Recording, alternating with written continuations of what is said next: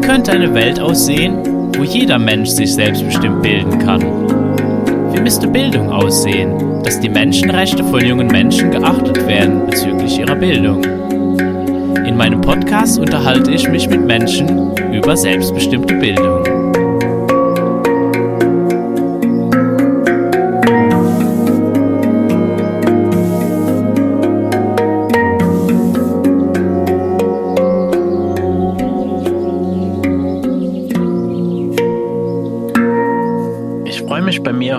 Anka Kretzig als Gast zu begrüßen. Hallo Anka. Hi, danke für die Einladung. Ja, ich verfolge, was du so tust, schon seit einer geraumen Zeit. Auf Facebook bist du hauptsächlich aktiv oder mindestens, wo ich dich sehe. Du hast jetzt äh, einen neuen Podcast und davor hattest du auch ein, schon einen Podcast gemacht, den ich mir auch schon mal angehört habe. Ich hatte dich angeschrieben, weil du bist jetzt eben mit einem Thema unterwegs, was ich sehr spannend finde. Und zwar sprichst du über Entwicklungstrauma. Darüber will ich mich heute mit dir unterhalten. Und du hast auch in der Vergangenheit schon mal einen Prozess gehabt, um eine freie Schule zu gründen und äh, bist eben da auch vertraut mit dem Thema der selbstbestimmten Bildung. Und das wird bestimmt in unserem Gespräch auch noch mit, mit, mit einfließen. Wollen wir vielleicht damit mal anfangen für Menschen, die jetzt so ganz neu in so einem Thema sind und auch, für mich, was genau ist ein Entwicklungstraumata? Also ein Entwicklungstrauma oder Entwicklungstraumata sind keine klassischen Schocktraumata, wie man sie so landläufig kennt, sondern Entwicklungstraumata entstehen, wenn Babys, Kleinkinder nicht bedürfnisorientiert begleitet werden. Sie können sogar schon während der Schwangerschaft auftreten, wenn die Mutter sehr viel Stress zum Beispiel empfindet oder irgendwie emotional nicht stabil und in der Ruhe ist. Stressige Geburten, traumatische Geburten können schon zu Entwicklungstraumata führen und eben gerade die ersten prägenden Jahre, wo es für Babys und kleinen Kinder einfach unheimlich wichtig ist, dass sie sich gefühlt fühlen, dass sie sich verbunden fühlen, dass sie sich sicher fühlen. Und da sind besonders, ja, wir noch in unserer Generation, auch die Älteren unserer Eltern natürlich sehr anders noch ja erzogen worden und eben nicht bedürfnisorientiert begleitet worden. Und Erziehung, meine ähm, Definition davon ist halt etwas sehr Kopflastiges. Und da gab es dann ja eben auch die ganzen Ideen, dass Babys schreien gelassen werden müssen oder damit sie sich, damit sie lernen, sich selber zu regulieren, wo man heute halt einfach weiß, die brauchen einen anderen Menschen, sie brauchen ihre Bezugspersonen, die können sich nur co-regulieren und können es dadurch erst lernen, sich dann irgendwann mal selber zu regulieren. Das heißt, es hat schon ganz viel Trauma in ganz frühen Jahren dann bedeutet. Das heißt, diese kleinen Kinder standen unter einem riesen Stress in dem Sinne, dass ihr Nervensystem einfach permanent Lebensgefahr wahrgenommen hat, Lebensbetrogen und die hatten keine Möglichkeit, da rauszukommen. Unser Nervensystem, wenn es Gefahr wittert, schaltet ja natürlicherweise auf Kampf, Flucht oder Erstarren. Und wenn Kampf und Flucht nicht gehen, ja, wenn ein Säugling, das ein ganzer Körper einfach nur schmerzt, Heute würden wir dann wissen, das ist Hunger, aber für so einen Säugling ist es einfach nur ein Riesenschmerz im ganzen Körper und er weiß nicht warum. Er kann auch nicht irgendwie vorausdenken, dass da gleich jemand kommt, um den Hunger wieder zu stillen. Und je länger das dauert, desto mehr bleibt er in dieser Lebensgefahr. Und wenn das einfach kontinuierlich so ist und immer wiederkehrend, ähm, immer wieder die gleichen Erfahrungen gemacht werden, dann werden die chronisch. Und dann bleibt dieses Nervensystem oder das bildet sich aus in so einem chronischen Stresszustand. Und dann haben wir heute, sehen wir das überall in der Welt, Erwachsene, die sich darüber definieren, dass sie tun. Ich tue, also bin ich. Oder ne, immer nur machen, machen, machen, schaffe, schaffe. Und dies aber nicht schaffen, in einen gesunden Ausgleich zu kommen. Die dann entweder tun sie völlig ungeerdet, nicht mehr mit sich verbunden oder sie fallen dann in so eine völlige Erstarrung am Abend, in so ein völliges Abschalten. Aber dieses gesunde Toleranzfenster, wie man das nennt, das Nervensystem bildet dann ein gesundes Toleranzfenster, in dem wir flexibel sind und schwingen können, wenn wir, wenn das eben gesund entwickelt wurde. Und wenn das nicht so ist, dann sind wir halt ständig in so einem angespannten Modus. Und wenn das schon in frühen Jahren so losgeht, dann spaltet sich oder dann, dann zieht sich die Seele aus dem Körper zurück und dann spaltet sich der ganze oder die kleinen Seelen, die können sich gar nicht mal richtig inkarnieren, könnte man auch sagen. Die kommen gar nicht richtig auf der Erde an, sprich, sie kommen nicht in ihrem Körper an. Das heißt, es gibt dann nachher Menschen, die einfach nur rein kopflastig sind. Ja, die haben mega Intellekt, aber sie haben keine Beziehung mehr zu ihrem Körper und dadurch auch keinen Zugang mehr zu zwei Drittel ihres Wesens. Weil wir haben nicht nur ein Gehirn im Kopf, wir haben auch ein Gehirn im Herzen und ein Gehirn im Bauch. Und da kriegen wir ganz viele Signale und Informationen her, wenn wir ganzheitlich unterwegs sind als ganze Menschen. Und da fehlt ein großer Teil einfach der Wahrnehmung, wenn, wenn man so dissoziiert ist von seinem Körper und nur als Kopfmensch quasi durch die Welt rennt. Und das ist eins dieser großen, weit verbreiteten und manche sagen wirklich epidemisch verbreiteten Symptome, diese Dissoziation von, vom eigenen Körper zum Beispiel. Und führende Trauma-Experten oder führende Trauma, wie heißen sie? Ja, ich nenne sie mal Experten. Die sprechen tatsächlich davon, dass die Entwicklungstraumata die Mutter aller psychischen Störungen sind. Also nicht psychischer Krankheiten, aber psychischer Störungen mit all diesen Symptomen, die wir dann so im Alltag haben. Und das Problem oder das, das Schwierige ist halt, dass wenn Menschen so in die Welt geboren werden und so gleich in so einen Stresszustand kommen, dann baut sich ihr ganzes Wesen auf diesem Stress auf. Das heißt, sie halten das für völlig normal. Ja, da sprichst du mir, äh, da sprichst du etwas an, äh, was ich auch, ja, durchaus auch bei mir selber feststelle, dass ich auf jeden Fall bis, ja, bis vor bis vor kurzem eigentlich nur im Kopf versucht habe, alles zu verstehen, mir die Welt irgendwie begreifbar zu machen. Und eigentlich erst, ja, seit kurzem tatsächlich auch mal wieder anfange zu spüren, hey, wer bin ich denn überhaupt? Und da gibt's ja noch mehr.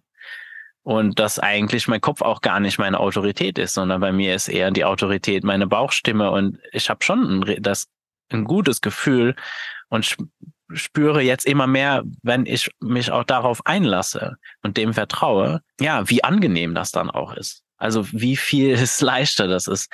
Und es ist interessant, weil ich würde ja sagen, das ist ja, also es fängt eben schon sehr, sehr früh ja, es fängt von Anfang an eigentlich an und wie du gesagt hast, es hängt natürlich mit diesem ganzen Ideologien von Erziehung und so weiter zusammen. Ich würde auch sagen, das ist, dass es auch Kulturen auf der Welt gibt, die, die niemals sowas überhaupt entwickelt haben, solche schrägen Ideen. Ne? Und was daraus dann resultiert, ist dann das auch, worüber ich natürlich dann viel spreche im Sinne der Bildung, meiner Ansicht nach eine total logische Konsequenz aus dieser verkopften Idee, die aber einfach der Realität und dem gesamten Wesen, was wir Menschen so mit uns bringen, ja gar nicht gerecht wird und als Konsequenz einfach unendlich viele Probleme verursacht. Ja, und ein glückliches Leben verhindert. Genau. Und das wäre, wie Peter Gray dann zum Beispiel sagt, eigentlich aber das Ziel von Bildung, ein glückliches und erfülltes Leben zu führen. Aber wie soll das gehen, wenn, wenn wir uns das alles nur im Kopf ausdenken, aber eigentlich gar nicht präsent sind und auch nicht spüren, wer bin ich denn überhaupt? Und ja auch Schwierigkeiten haben. Ich würde sagen, hm, wenn ich nicht gut auf den höre oder äh, dem nicht vertraue, dann ist es auch schwer, in Beziehungen zu treten oder so weiter. Dann fühle ich mich ja auch immer irgendwie fehl am Platz. Genau, das gerade die Bindungsmuster ist ja auch ein Riesenthema. Wenn, wenn die die kleinen Kinder keine Möglichkeit haben, wirklich sichere Beziehungen zu ihren Bezugspersonen aufzubauen, ne, wo sie sich wirklich gesehen und wertgeschätzt und geliebt fühlen für einfach das Wesen, das sie sind, dann entwickeln sie ja Mechanismen in Beziehungen, wo sie quasi ihr Herz schützen. Ja, salopp gesagt, sie schließen, verschließen einfach ihr Herz. Oder gerade so in, je nachdem, wie halt die Bezugsperson drauf ist, ob sie mal da ist, mal präsent ist und dann wieder abweisend ist oder ob sie sehr emotional aufbraust ist, ne, dann ist dieses kleine Kind ständig in Hab-Acht-Stellung und hat seine Antennen ständig bei der anderen Person, um zu gucken, ha, wann ist sie mal da, wann kann ich mal Aufmerksamkeit bekommen, wann ist sie so entspannt, dass es angenehm ist und wann muss ich mich lieber wieder in Sicherheit bringen. Ja, und wenn man in so einem, so einem Spannungsfeld aufwächst, dann wird auch das zu dem Beziehungsmuster, dass man dann auch als Erwachsener mit seinem Partner oder mit seiner Partnerin lebt. Ja, dieses komm her und geh weg gleichzeitig, so diese Dynamiken, die dann entstehen oder einfach diese Unfähigkeit näher zulassen zu können. Ja, wirklich sein Herz zu öffnen, sich wirklich verletzlich zu zeigen und sich trotzdem sicher dabei fühlen zu können ne? und jemanden zu haben, der auch diese die Verletzlichkeit wirklich annehmen und wertschätzen kann und dann nicht draufhaut. So, also da gerade in Beziehungen, auch in Erwachsenenbeziehungen, ja, zeigen sich dann auch ganz viele Entwicklungstraumata. Und ob dann eben zwei kleine Kinder miteinander in eine Beziehung eingehen oder ob es tatsächlich zwei erwachsene Menschen sind, die ihre Entwicklungstraumata angeschaut haben und damit in Prozess gehen und ähm, ja dann eine neue Intimität wirklich auch kreieren können, indem sie jeder bei sich bleiben kann und sagen kann, okay, meine Gefühle, meine Bedürfnisse, meine Traumata, die kann ich, die projiziere ich zwar vermeintlich auf dich, aber danke, dass du sie mir spiegelst und ich übernehme die Verantwortung für meinen Mist und lass dir deinen Mist und gehe auch nicht in dieses Retter, Täter, Retter, Opfer Dreieck und versuche dich jetzt zu retten oder mach mich zum Opfer oder mach die. Also so, da sind so viele Dynamiken, die dann in Erwachsenenbeziehungen symptomatisch dann auftauchen, wenn eben in den prägenden Jahren die Eltern nicht wirklich eine sichere Beziehung herstellen konnten und halten konnten. Nun ist es ja so, also das geht ja dann jetzt schon über Generationen eigentlich, dass ja ich also ich würde jetzt mal einfach behaupten, dass wir eine schwer traumatisierte Gesellschaft sind. Also wir ja. sind eigentlich eine traumagesteuerte Kultur auch äh, auf eine gewisse Art und Weise, genau. wo ich auch das Gefühl habe, es ist auch das einzige, was mir was irgendwie Sinn macht, was erklärt, wo diese ganzen Ideen von wir müssen alles kontrollieren und äh, äh, ja, keine Ahnung, so wirklich so ein verzweifelter Versuch, irgendwie Sinn zu in, in etwas zu bringen, was einfach, ja, wo kein Sinn mehr spürbar ist, weil wir uns einfach selber gar nicht spüren. Also muss es ja von außen irgendwie äh, falsch sein oder so, oder ich muss falsch sein. Und die gute Nachricht oder mindestens lese ich das ja so raus. Auch wenn wir das als junge Menschen dann vielleicht jetzt nicht erlebt haben, ist es aber nicht jetzt verloren. Also wir können trotzdem noch was machen, oder? Ja, doch, wir können was machen. Das sind halt wirklich hauptsächlich vier grundlegende Fähigkeiten, die man eben nicht gut ausgebildet hat, wenn man jetzt Entwicklungstraumata abbekommen hat, wenn man als Kind nicht bedürfnisorientiert begleitet worden ist. Das erste ist, dass man seine Gefühle und Bedürfnisse wirklich wahrnehmen kann. Und dafür braucht man eben die Verbundenheit zum Körper, dass man seine Gefühle und Bedürfnisse wahrnehmen und kommunizieren kann, dass man Worte dafür hat.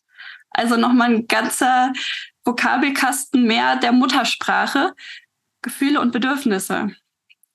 Das andere ist ähm, die Selbstregulation. Ja, dass ich wirklich so lange Hilfe bekommen habe mit der Koregulation, bis ich wirklich gelernt habe, mich selbst zu regulieren oder meine Gefühle selbst zu regulieren. Große Fähigkeit. Das dritte ist dieses Toleranzfenster. Ja, dass ich mein nervliches Toleranzfenster so wieder dehnen kann, dass es wirklich flexibel schwingt in die Höhe und in die Tiefe. Ja, dass ich wirklich auch Glück empfinden kann. Ja, und nicht in einem fixen kleinen Fenster bin, wo nur eine, ein Seinszustand und meistens eben entweder Stress oder völlig Depression und Burnout erleben kann, sondern wo ich sowohl Schmerz halten kann, Trauer, Schmerz, Wut in meinem Körper halten kann und genauso gut Glück.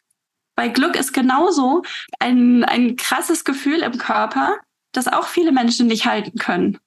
Ja, es kann nicht jeder glücklich sein. Wer ein kleines nervliches Toleranzfenster hat, kann gar nicht Glück fühlen. So, und deswegen ist es unheimlich wichtig, diese Fähigkeit wirklich in beiden Richtungen, im sympathischen wie auch im parasympathischen, also im entspannten und angeregten Zustand, sich angenehm fühlen zu können und diese Gefühle halten zu können im Körper. Und die vierte Fähigkeit ist eben die Beziehungsmuster oder die Qualität, eine richtige Beziehung wirklich führen zu können und da in eine Verbindung gehen zu können oder Polarität oder wo auch immer man sich dann hinbewegen möchte. Genau, und das kann man nachholen, das kann man üben und lernen. Was man nicht kann, ist Entwicklungstrauma wegmachen. Die sind, wie gesagt, die, das, der Teppich, das Grundgerüst, der Boden unseres Seins. Darauf sind wir dann entstanden oder aufgebaut. Das heißt, was wir machen können, ist, diesen Boden zu düngen, neu umzugraben. Wir können neue Wege anlegen. Ja, weil Gewohnheiten, die ja dann daraus entstehen, sind einfach Autobahnen im Gehirn und wir können anfangen, neue Autobahnen oder erstmal neue Trampelpfade anzulegen und die mit der Zeit breiter werden zu lassen. Ja, und ganz viel oder wir werden schon unheimlich mehr frei von unseren Entwicklungstraumata, wenn wir einfach verstehen, welche Schutzmechanismen die eigentlich bedeuten, welche Schutzmechanismen in welchen Situationen bei uns losgehen, weil Entwicklungstraumata sind ja wirklich Schutzmechanismen gewesen. Das war das, was unser Organismus damals als das einzig ihm Mögliche gewählt hat. Ja, das sind unsere Babys. Unsere Entwicklungstraumata sind unsere Babys, könnte man sagen. Und die hatten ihren Sinn und Zweck. Nur dass unser System oder unser Gehirn sich halt heute nicht selbst von selbst updatet. Das müssen wir jetzt bewusst machen. Und indem wir anfangen zu verstehen, was ist da eigentlich wirksam und wann schaltet welche Strategie, wird man frei, das wahrzunehmen und dann einfach neue Wege zu wählen und eben nicht mehr in die alten Strategien reinzugehen, sondern zu sagen, ah, hier springt das an, okay, das lasse ich jetzt mal, ich wähle den Weg. Und das ist, du sagtest eben, du lässt dich jetzt mehr aus deinem Bauch herausführen. Das Ziel, wenn man es so nennen kann, vielleicht gibt es ein besseres Wort für, aber das, was man entwickeln kann, ist eine Bewusstheit. Und die Bewusstheit ist so, manche nennen das auch so die Vogelperspektive, den inneren Beobachter. Das ist so, ein, so eine Wahrnehmung für das, was alles in meinem Körper an Wahrnehmung, an, an physischer spürbarer Wahrnehmung ist, das zu trennen, auch von der Interpretation der Gefühle. Ja, weil die Körperwahrnehmung ist vermischt mit, oder wir nehmen nur noch Gefühle wahr, ja, da ist dann Wut oder Trauer. Aber eigentlich mal zu schauen, was ist tatsächlich das Körpergefühl? Wie fühlt sich Wut an? Wie fühlt sich Trauer an? Ja, und die Interpretation mal wegzulassen, hilft schon unheimlich, wirklich im Hier und Jetzt anzukommen. Und das ist dann auch diese transformierende Arbeit. Ja, sobald ich anfange, mich auf das zu konzentrieren, was ich tatsächlich im Hier und Jetzt in meinem Körper wahrnehme, verschwindet dieses ganze Drama, diese ganzen Bezüge, diese ganzen Geschichten, was war in der Vergangenheit, was befürchte ich, was aus der Zukunft kommt, sondern ich komme wirklich im Hier und Jetzt an und kann einfach wahrnehmen. Und aus dem inneren Beobachter heraus kann ich eben diese verschiedenen Anteile wahrnehmen. Ich kann wahrnehmen, okay, jetzt hier mein Kopf versucht mich jetzt mit irgendwelchen Gedanken und Erklärungen zu beruhigen hier ist jetzt mein innerer Retter, der jetzt wieder versucht, hier irgendwie mich zu verteidigen. Hier ist mein innerer Perfektionist, der jetzt aber möchte, dass ich das auch richtig gut mache. Und hier ist der nächste. Also man kann durch die innere Arbeit dann auch die einzelnen inneren Anteile, die man so entwickelt hat, kennenlernen und aus der Bewusstheit heraus wahrnehmen. Und mehr braucht's eigentlich nicht. Und diese Wahrnehmung kommt dann vor jeder Reaktion. Und dann wird es eben keine Reaktion mehr, sondern eine, eine bewusste Response, eine bewusste Antwort auf eine Situation. Nach dem Innehalten, nach dem Wahrnehmen. Was schaltet sich hier alles gerade ein bei mir? Ja? Und dann eben auch gerade wenn das Nervensystem dann eben Alarm meldet und wir merken so hier, der Stresspegel steigt, der Puls geht, so irgendwas triggert mich, Nichts tun, wahrnehmen, atmen, warten, bis das System sich wieder beruhigt und kapiert hat, hey, nein, hier ist kein wildes Tier, ist alles gut, es ist nur irgendein Gedanke oder eine Bewertung von mir, die jetzt hier irgendwie so einen Alarmzustand auslöst. Und dann kann sich das System wieder beruhigen und erst dann wird auch mein kognitives Gehirn, mein Frontallappen wieder bereit, empathisch zu hinzuschauen. Ja, solange ich im Kampf- und Überlebensmodus bin, kann ich keine Empathie empfinden. Da ist kein Raum dafür. Da ist das Gehirn nicht mal durchblutet an der Stelle. Da bin ich rein im Stammhirn, im Überlebensreflex, im Überlebensmodus. Ja, das heißt, es ist ganz wichtig, diesen inneren, diese innere Bewusstheit zu entwickeln und mir die Zeit und die Ruhe zu nehmen, eben erstmal nur wahrzunehmen und mit dem, was sich zeigt, zu sein. Ja, und diese oberflächlichen Tagesgefühle, die dauern maximal 90 Sekunden. Ja, Menschen, die geübt sind, die haben in drei, die, die haben einmal einen Wutausbruch oder kommen aber die, die Wut und dann ist die in drei Sekunden wieder weg, weil sie sofort die Bewertung loslassen können. System beruhigt sich wieder, fertig, die Welt ist wieder alles gut so. Und das ist so das, wo man hinkommen kann, dass man ja den Intellekt, Intellekt dabei hat und den Kopf dabei hat, aber eben nur noch als ein Anteil von all den anderen, die da sind.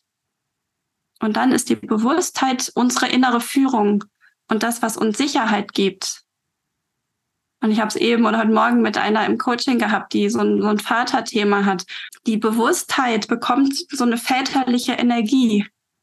Ja, die ist die, die uns dann ein Gefühl von Sicherheit, von Führung geben kann. Genau, das ist so, wie wir uns entwickeln können, raus aus den Entwicklungstraumata, ohne dass sie verschwinden oder weggehen, aber ganz viel Spannung, die dadurch entsteht, können wir sofort auflösen und wir können neue Strategien entwickeln, dann ganz bewusst. Ich meine, wenn so in der, ja, vielleicht so, wo, wo, wo mein Bewusstsein auf jeden Fall einen großen Shift gemacht hat, war natürlich dann, als ich eben in Kontakt mit diesem, ja, mit dem Thema dann Bildung und so weiter, das war dann halt für mich irgendwie so der Weg dahin, immer wieder zu reflektieren und zu gucken, irgendwas stimmt hier nicht, das fühlt sich nicht richtig an.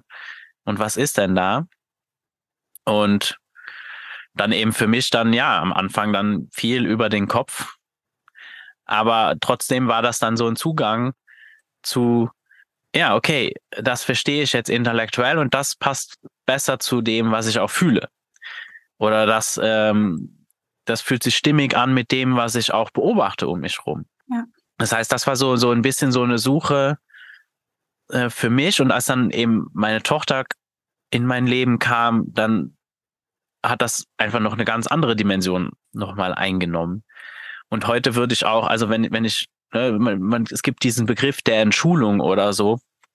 Ne, also man, man könnte ja, da ist ja dann die Idee, dass eigentlich so unsere gesamte Welt ist verschult und damit ist eigentlich eher gemeint, also was Ivan Illich damals im Deschooling Society oder die Entschulung der Gesellschaft eigentlich beschrieben hat, äh, gar nicht mal in Bezug auf Schule per se, sondern einfach dieses, ja, wahrscheinlich dieses kopflastige äh, Denken und, und eine Illusion von einer Realität erschaffen, die eigentlich nicht wirklich real ist. Ja. Und wie wir das dann wieder loslassen können. Ne? zum Beispiel jetzt, wenn bei, bei Lernbegleiterausbildungen, wo ich da jetzt mit involviert bin, da fangen wir eigentlich an mit Glaubenssätzen. Also wir fangen immer an mit der Sozialisation, weil im Endeffekt, desto länger ich mich damit beschäftigt habe, ich immer mehr festgestellt habe, naja, aber da geht es nicht um, äh, ne, oft wird dann Entschulung als, ja, wenn junge Menschen dann zwei, drei Jahre in der Schule, dann müssen sie das wieder aus dem System kriegen. Das ist richtig. Aber das, die größte Herausforderung ist, das bei mir aus meinem System zu bekommen. Also, und da würde ich auch sagen, das ist fast etwas, ja, auch wie eine, ein traumatisches Erlebnis oder einfach so ein, eine Überlagerung von, von dem, was ich ja sowieso wahrnehmen würde. Also, wo ich ja, wo ich mir bewusst machen würde, wenn ich einfach gelassen würde, könnte ich mir mein eigenes Bild sozusagen machen. Aber das wird irgendwie überschrieben mit so einer, mit so einer Idee. Und was wir dann auch als, was Soziologen dann als Sozialisation bezeichnen, ne? dass wir sozusagen ja, äh, wie würde, wie würde man das sagen? Geprägt werden äh, oder ist mehr so genau. Zurechtstutzen, ne? Genau, geprägt. Ne? Und so, so entwickeln wir halt so Glaubensmuster. Und die steuern dann alles. Alles wird dann immer dadurch gefiltert sozusagen. Und dann erstmal diese Glaubensmuster wieder loszulassen. Das ist dann eigentlich so die Entschulung. Oder könnte man das dann ist das so dieses Art von auch von dem Bewusstsein, was du auch sprichst, einfach, dass ich mir wieder bewusst werde, also dass ich da, dass ich mir das mal angucken kann, was da eigentlich passiert.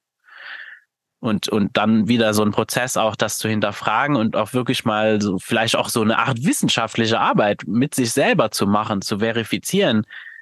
Aber stimmt das denn? Ist das etwas, was ich tatsächlich beobachte, was ich tatsächlich fühle? Oder ist es etwas, was mir gesagt wurde, mhm. wie es zu sein hat? Genau, und also die, wir haben ja im Unterbewusstsein das limbische System. Und das limbische System besteht aus dem Dominanz-, Stimulanz- und Balance-System. Und das steuert unser ganzes Verhalten und unsere Reaktionen. Und in diesem limbischen System sitzt diese Schaltstelle, die, ich kann das Wort aber nicht aussprechen, Amygdala. glaube ich. Und die wertet ja alle Sinneseindrücke, die von außen eindringen. Und die bewertet alle Sinneseindrücke darauf hin, ob sie kompatibel sind mit unserem bestehenden Wissensnetz. Und wenn nicht, dann werden diese Dinge angepasst, vereinfacht, dass sie reinpassen, oder sie werden gleich ausgeblendet, sodass sie gar nicht in unser Bewusstsein kommen. Diese Bewertungsinstanz, die entwickelt sich eben in den ersten prägenden Jahren aufgrund der Erfahrungen, die das kleine Kind macht. Und wenn das die Erfahrung macht, dass es nicht sicher ist, dass andere Menschen gefährlich sind, dass die Welt gefährlich ist, dann wird es ganz doll immer danach Ausschau halten und alle Sinneseindrücke auch im Erwachsenenleben daraufhin filtern, ob das jetzt was Gefährliches ist oder nicht. Und alles, was nicht zum bestehenden Wissensnetz und Erfahrungsnetz dazu passt, wird als gefährlich eingestuft und dann, und dann ausgeblendet. Oder es triggert eben alte Wunden und dann kommt dieses, kommt unser Nervensystem und schaltet in den Kampfmodus. Das heißt, durch diese Wertungsinstanz im Kopf, die filtert, was wir wahrnehmen und was nicht, die verzerrt, was wir wahrnehmen, die vereinfacht, was wir wahrnehmen, können wir uns 100% sicher sein, dass wir nichts wissen.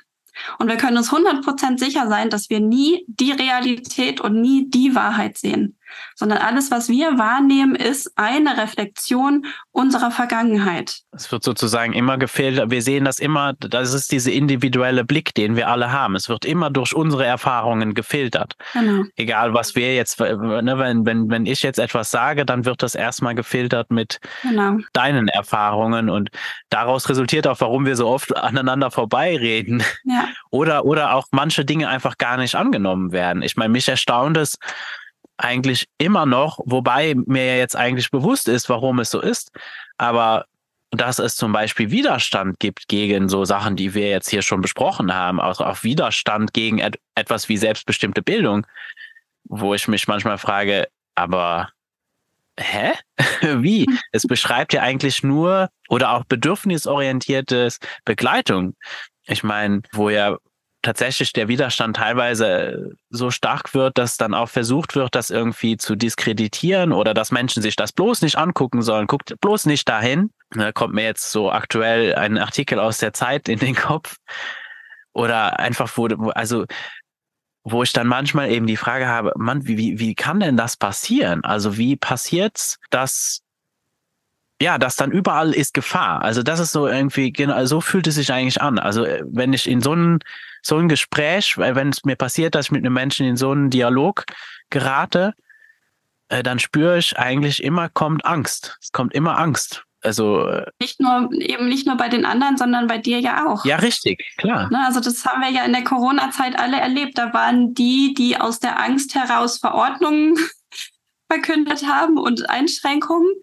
Und ich habe bei mir einfach diese Angst und also mich hat das ewig getriggert, diesen, diese Fremdbestimmung. Ja. ja, das war mein Entwicklungstrauma, Fremdbestimmung. Richtig. So, also das war ja, das hat einfach nur die Ängste der Menschen hervorgebracht. Wir waren alles, also egal auf welcher Seite du standest, es, wir waren alle in der Angst vor irgendwas. Ja, und da kann überhaupt kein vernünftiger Dialog mehr stattfinden. Was mich eben dann erstaunt ist, wenn ich das jetzt erkannt habe, so, oh, da war, da ist eine Angst, dann müsste es doch jetzt möglich sein, dass wir wieder irgendwie einigermaßen rational oder vernünftig wieder darüber sprechen könnten. Aber scheinbar ist das trotzdem nicht der Fall. Nee, weil dann bist du ja wieder in der alten Geschichte, in der alten Welt. Dann willst du ja wieder über den Kopf Dinge lösen. Der neue Weg ist über den Bauch, über die Gefühle, übers Herz zu gehen. Und das ist völlig egal. Wir, ich habe immer so ein nettes Beispiel, das kam einmal auf im Coaching. Da hat die Frau sich mit ihrem Mann darüber gestritten, ob jetzt Feuchttücher oder Waschlappen nachhaltiger sind. Ja, das war der, das, ist das Streitthema. Kann man jetzt drüber lächeln, aber die Frage ist ja, worum ging es wirklich? Worum ging es wirklich? Warum so? Was, was wollte sie eigentlich wirklich? Was wollte er eigentlich wirklich? Und das ist das, worüber wir uns unterhalten müssen. Und das ist das, was thematisiert werden muss und vor allen Dingen auch gar nicht mal dieses, ich meine, da sind wir jetzt auch schon wieder in der Polarität. Klar, als, als Mann denkt man in Lösungen und das ist auch, hat ja seine Berechtigung. Aber es braucht erst das Weibliche, das einfach mal Tempo rausnehmen und einfach mal den Gefühlen Raum geben. Weil zu erkennen, ja, da ist Angst, macht die Angst nicht weg. Ich kann auch einem kleinen Kind, das Angst vor Gewitter hat, nicht sagen, nee, das Gewitter ist gar nicht schlimm. Ja, ich kann Gefühle nicht wegreden. Und das ist die große Lernaufgabe unserer Zeit, sich den Gefühlen zu stellen. Mhm. Ja, und was unser Impuls ist, ist immer wegmachen. Gefühle unangenehm wegmachen. Entwicklungstraumata wegmachen. Angst wegmachen. Traurigkeit wegmachen. Ne? Lösungen finden. Genau, das ist die Message, die so kommt, das muss weg, das ist schlecht. Genau. Und bloß nicht fühlen, nicht weinen, nein, äh, nicht wütend werden oder so. Also besonders Jungs kriegen das, also da, mir ging es auf jeden Fall oft so, mhm. dass auch eben etwas wie Wut oder so, das wird, ist sehr, sehr negativ. Oder auch, auch weinen.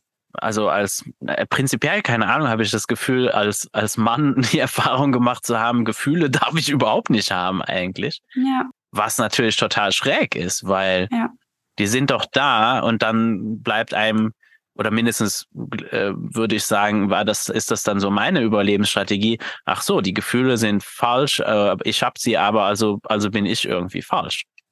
Ja, genau. Ganz genau. Das ist das, das sind Entwicklungstraumata. Das ist dieser Glaubenssatz, ich bin falsch. Ja, ich habe ein Bedürfnis, das wird nicht beachtet, also bin ich falsch. Ja, Kinder beziehen ja alles auf sich. Ne? Der Egozentrismus ist ja das Schöne eigentlich, wenn man den schützen kann.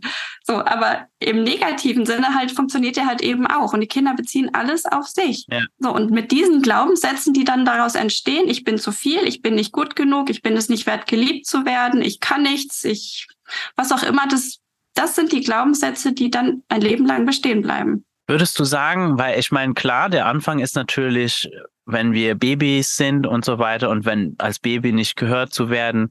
Ich meine, ist ja auch äh, unglaublich eigentlich, wie viele, jetzt wo ich einfach auch mal ein bisschen Erfahrung machen durfte, mal so Babys zu sehen und mit Babys Zeit zu verbringen, einfach finde ich es völlig befremdlich, dass es Ideen gibt, dass Babys können sich nicht ausdrücken oder so, oder die wissen ja gar nicht, was sie wollen. Oder ich bin so, hä?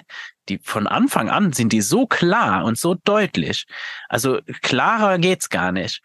Und ich hatte jetzt, äh, war ich auf einem Festival, das fand ich auch super interessant, auch wie junge Menschen doch noch viel, viel näher da dran sind.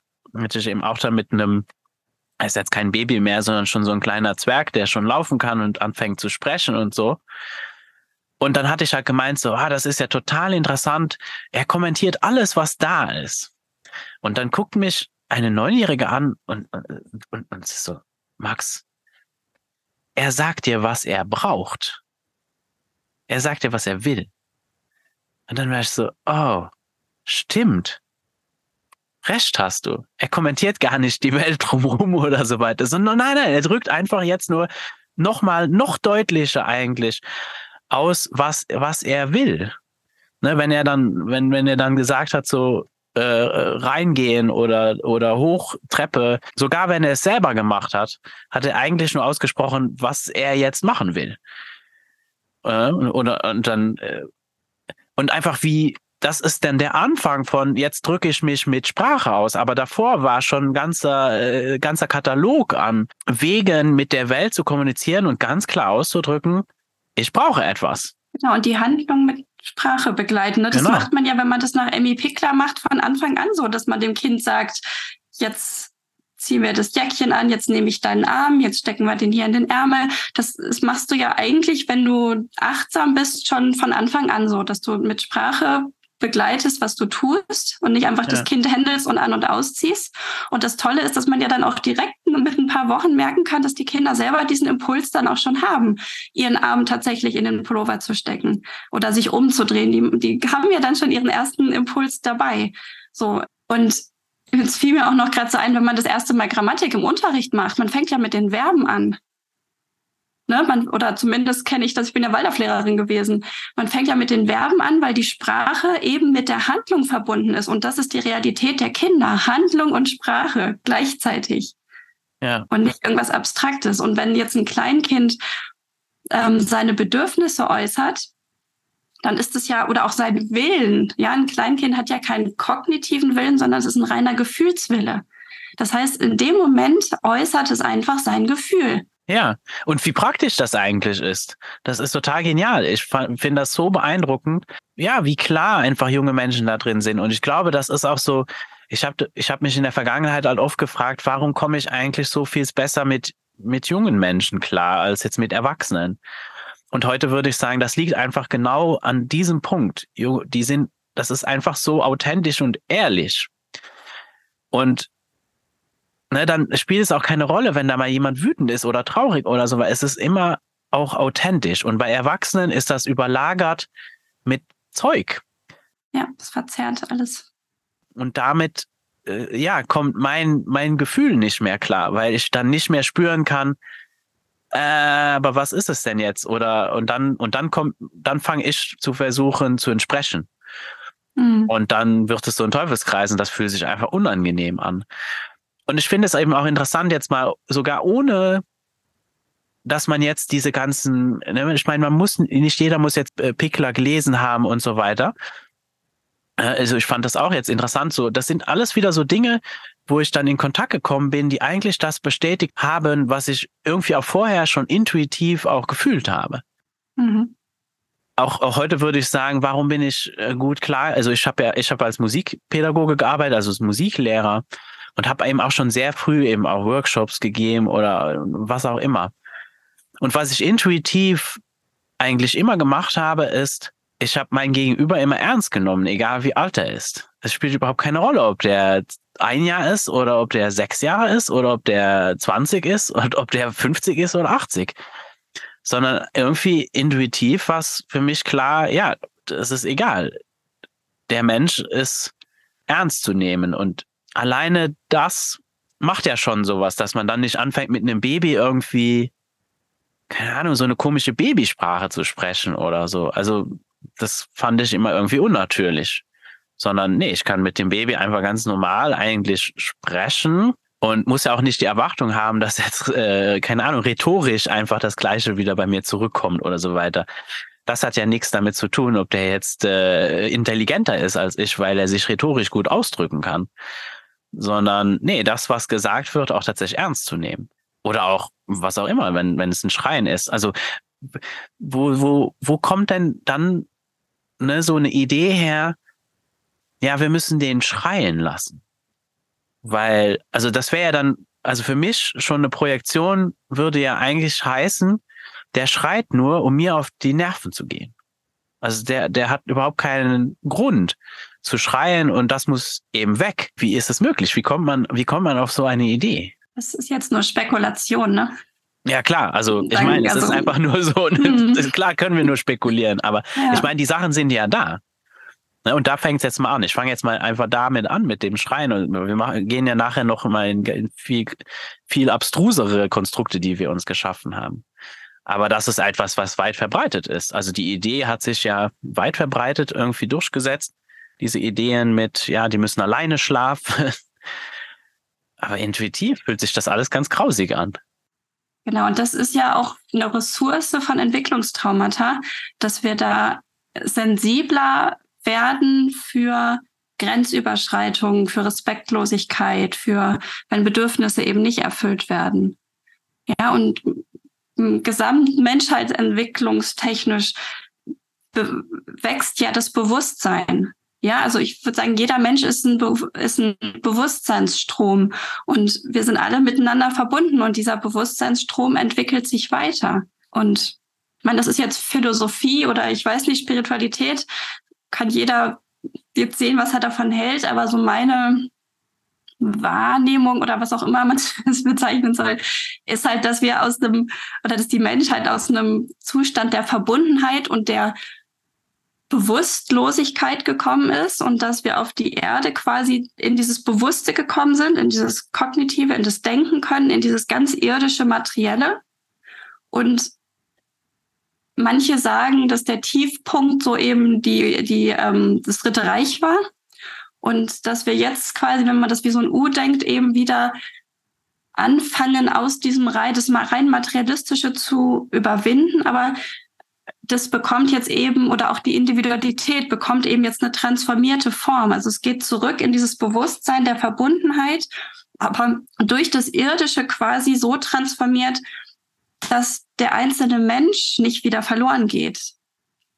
Ja, so am Anfang gab es halt nicht das Ich. Und das Ich hat ja was sehr Materielles, was Individuelles. Das kam, das ist quasi so die Erdentwicklung, die Menschheitsentwicklung. Und da geht's wieder raus von dem Ich zum Wir, aber ohne dass das Ich sich auflösen muss, sondern dass es eben auf einer anderen Ebene wieder in die Verbundenheit geht und ja, in, in diese Fähigkeit, in beidem zu sein. Bei mir und beim anderen und in der Welt. Und diese Verbundenheit von, ich finde dieses Zeichen immer so schön, dieser Kreis mit dem Punkt in der Mitte dieses, oder es gibt auch diesen Spruch dazu, ich, ich im Göttlichen und das Göttliche in mir, das ist ein und das Gleiche. Und ich glaube, da darf es sich wieder hinentwickeln. Ich meine, da gibt es ja auch so eine Angst, dass so ein Wir oder Gemeinschaft eben bedeuten würde, dass ich meine Individualität aufgeben müsste. Aber eigentlich ist genau das Gegenteil, sondern es ist die, das Feiern, wie eben einzigartig jeder von uns ist. Und trotzdem sind wir alle verbunden und zusammen. Und das ist das Wir. Ja das Wir ist diese Vielfältigkeit und eben nicht die Gleichschaltung.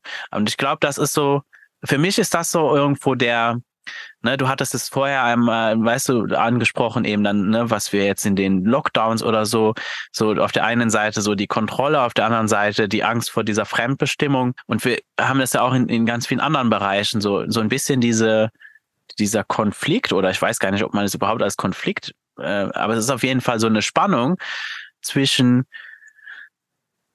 dem, ja, wir müssen alle irgendwie gleich sein und weil das macht es auch, äh, es klingt auch irgendwie attraktiv, weil das scheint mir leicht zu kontrollieren zu sein. Das ist, fühlt sich irgendwie, ist viel mit Sicherheit verbunden, fühlt sich irgendwie sicher an, dann weiß, weiß ich, was auf mich zukommt.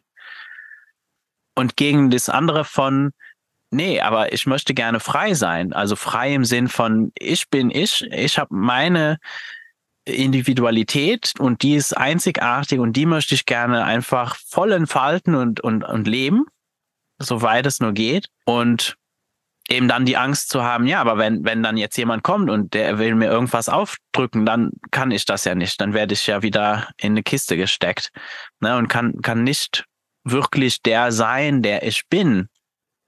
Also irgendwie auf der einen Seite die Angst vor der Vielfalt auch sozusagen und wie das auch teilweise auch so im Widerspruch steht, ne? Ja, auch, auch teilweise, was mir manchmal begegnet, auch so Bewegungen, wo es äh, darum geht, dass nicht diskriminiert wird und es muss ne, es, äh, kein Rassismus und so weiter. Und dann auf der auf der anderen Seite aber gleichzeitig andere Menschen irgendwie ja in in eine Ecke gedrängt werden und als nee, aber du bist falsch und böse und also wo dann so so ein Widerspruch entsteht ne, wo dann auch eine, eine, eine, ja, auch wieder Diskriminierung entsteht. Wo ich dann so bin, aber Moment, wenn, wenn ich das nicht will, dann sollte ich das konsequent einfach gar nicht tun. Und ich glaube, da kommt auch so dieses, diese Sache von, ne, die Idee, die selbstbestimmte Bildung, da geht's ja eigentlich, eigentlich ist es ja schon irreführend, dass vielleicht auch Peter Gray dann eben dieses also original im Englischen ist es sowieso Edu Education. Da wird es ja sowieso schon mal verwirrend, weil mit Education ist nicht unbedingt das deutsche Wort Bildung gemeint. Und das deutsche Wort Bildung hat seine eigene Geschichte. Und da wird es schon schwierig, es schon überhaupt kulturell zu übersetzen, worum es eigentlich geht. Aber dass es gar nicht so sehr um, um Lernen oder so geht. Ne? Auch zum Beispiel Ideen, warum wurde Summerhill gegründet, dass es da gar nicht um Bildung ging das war gar nicht so die ursprüngliche Idee, sondern es ging mehr darum, hier werden Menschen äh, einfach respektlos behandelt. Das ist nicht okay.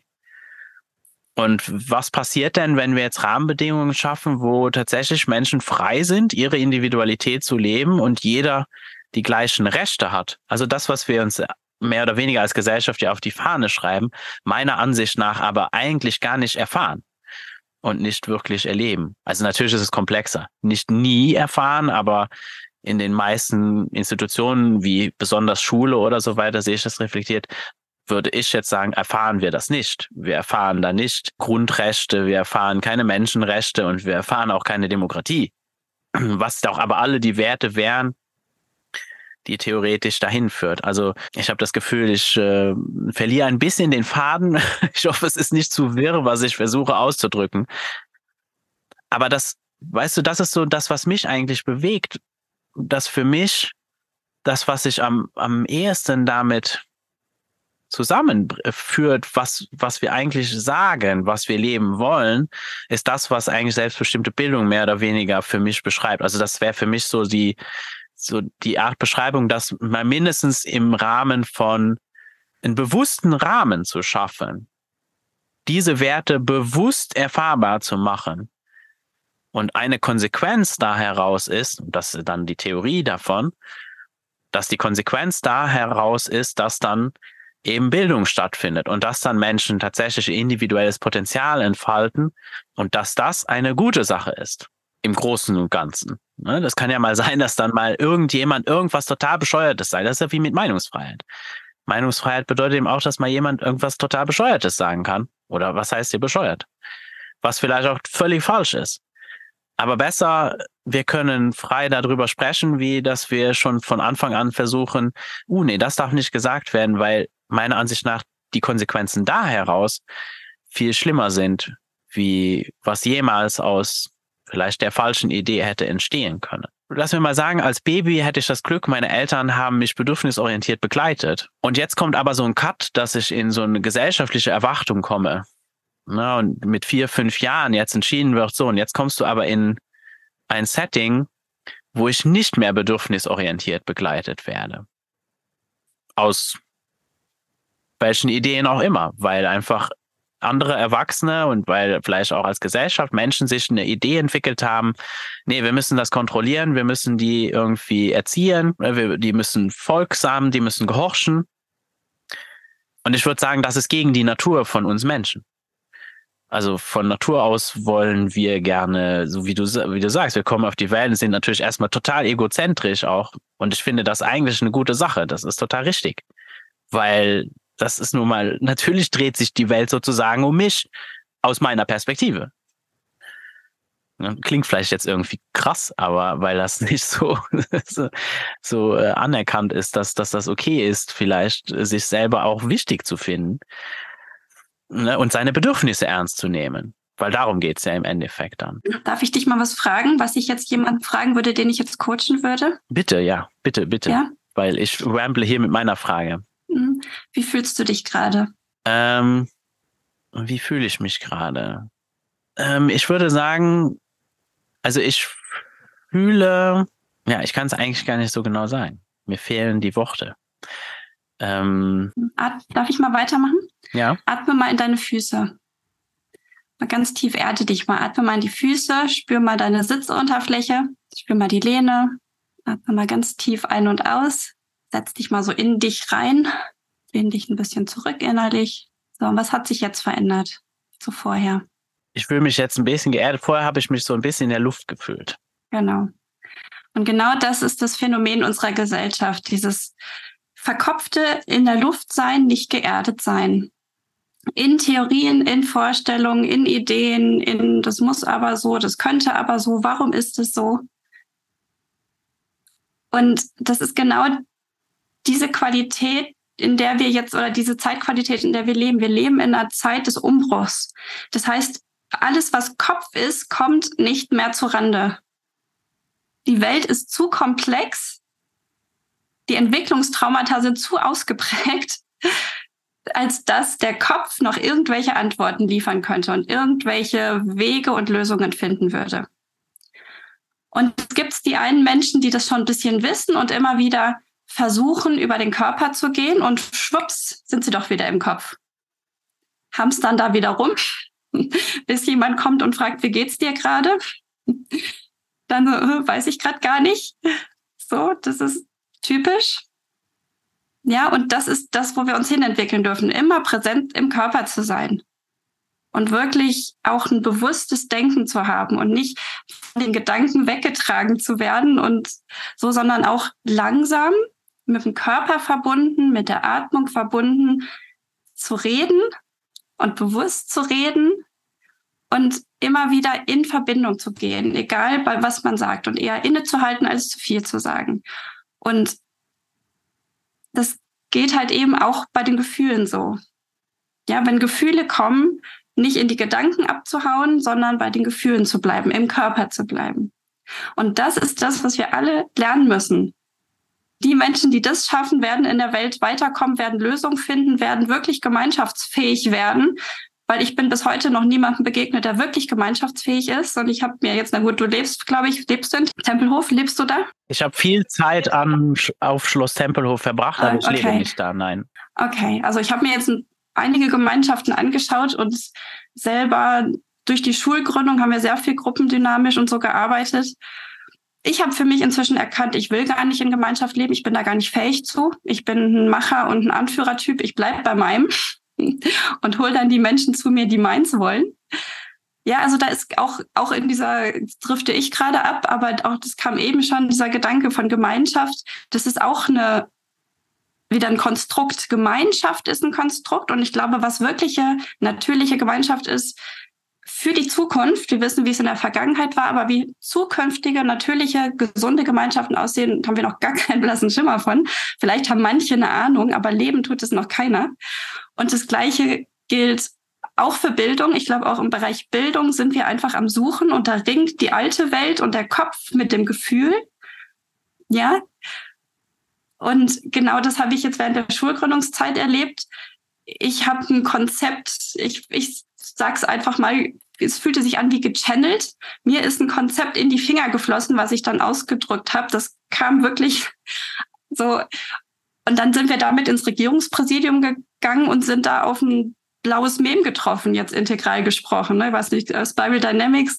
So, und wenn jetzt hier ein grünes, gelbes Mem, wie auch immer, zum Regierungspräsidium kommt, was blau ist, wenn nicht so rot, nee, das ist jetzt fies, aber was, wo der Erzkonservatismus ist, wo nur Kopf und Kontrolle herrscht, da kommst du nicht zusammen. Und dann haben wir das auch sein gelassen mit der Schulgründung. Und trotzdem ist das, was wir da gefühlt und angelegt haben, ja nicht weniger wahr und auch nicht weniger richtig.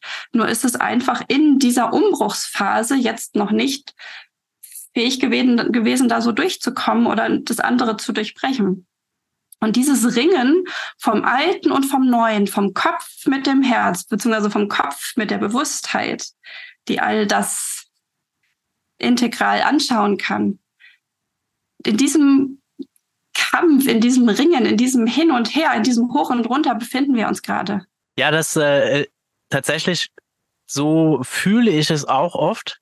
Ich muss sagen, so meine Erfahrung eben auch mit Gemeinschaften, die ich jetzt besuchen durfte und wo ich dann jetzt auch ein bisschen Zeit verbringen durfte, mein Gefühl sagt mir, also ich höre, was du sagst und, und würde das auch eigentlich so da, gefühlt auch teilen glaube aber, habe irgendwie eine andere Perspektive oder, oder eine andere Schlussfolgerung da heraus.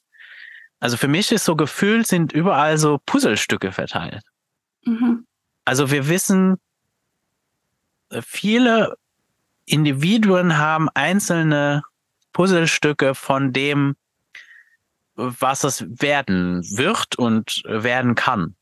Also dieses, ja, so ein angelegtes, man könnte es auch Potenzial nennen, sozusagen, egal, ja. wie wir das auch jetzt nennen wollen. Und tatsächlich scheint da noch irgendwas oder nicht irgendwas oder vielleicht, ja, wahrscheinlich ist es in uns selber, irgendwas uns selbst zu blockieren, dass wir uns tatsächlich gegenseitig wahrnehmen.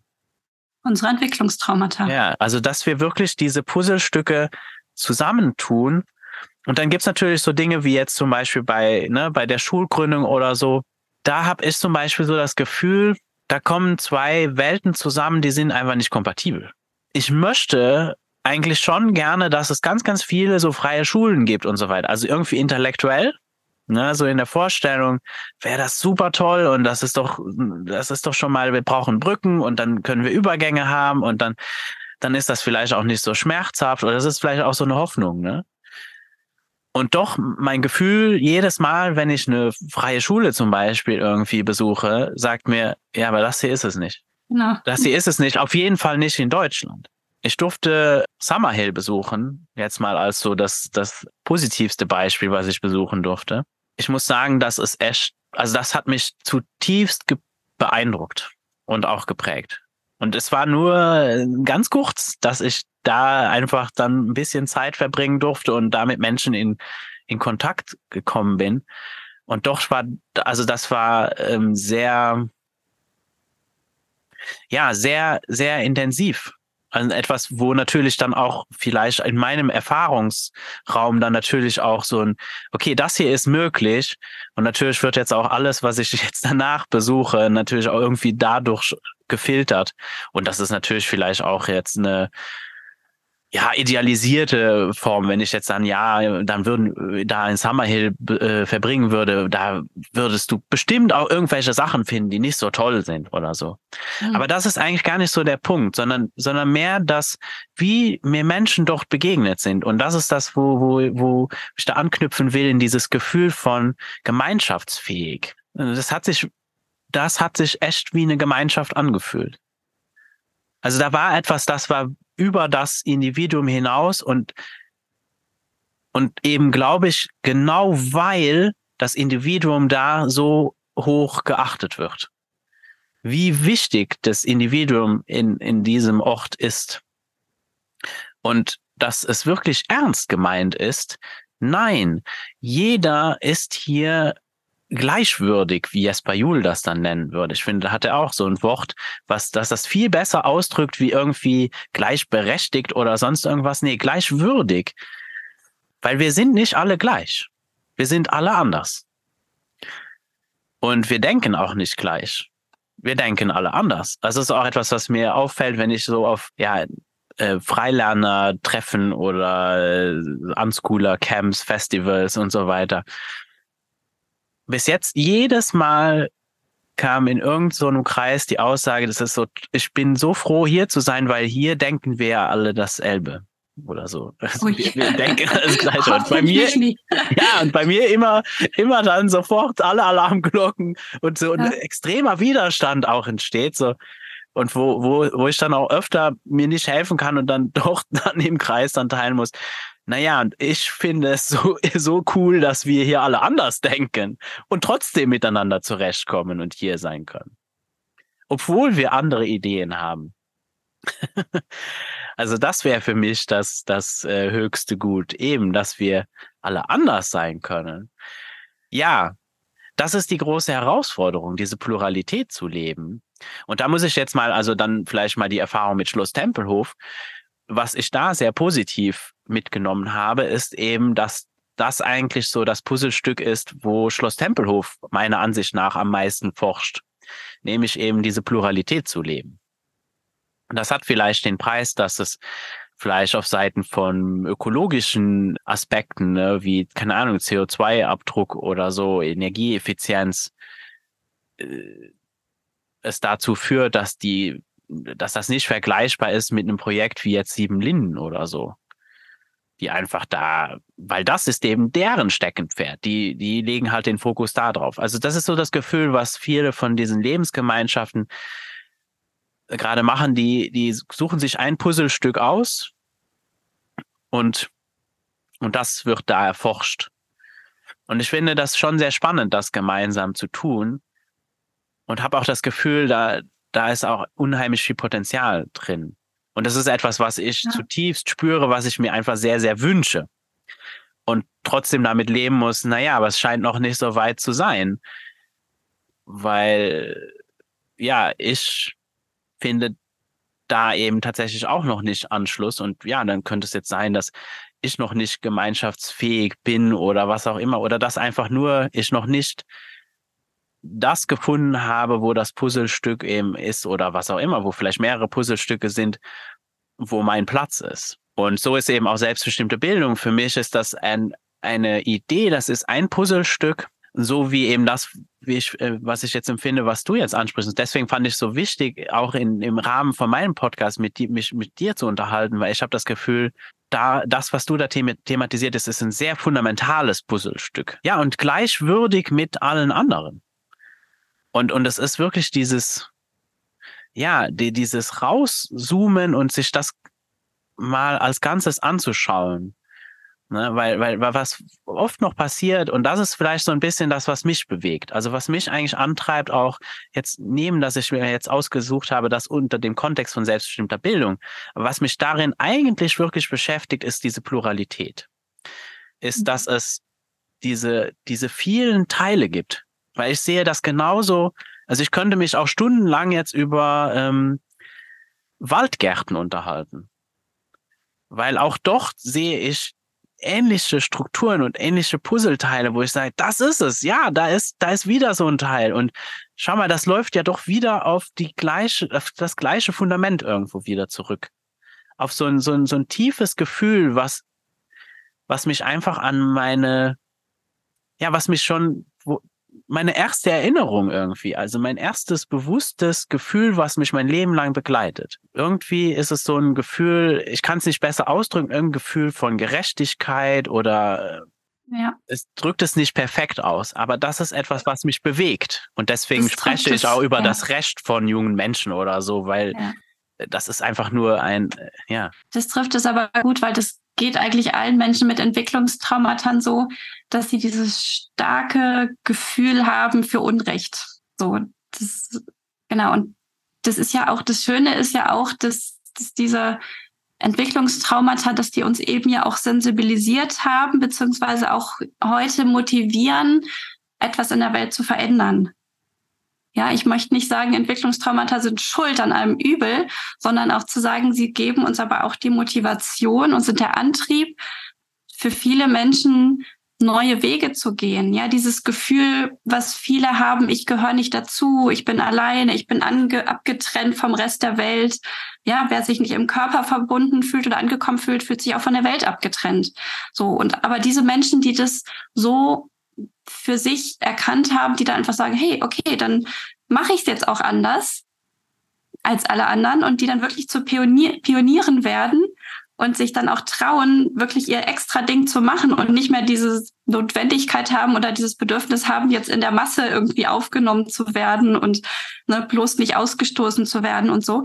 Also Entwicklungstraumata haben durchaus auch ihre positiven Seiten und Ressourcen die ganz viele Menschen auch jetzt dazu eben antreiben und motivieren, nach neuen Wegen in der Bildung zu gehen, zu suchen, in der Medizin, im, im Leben, in der Energie, in der Natur und so weiter.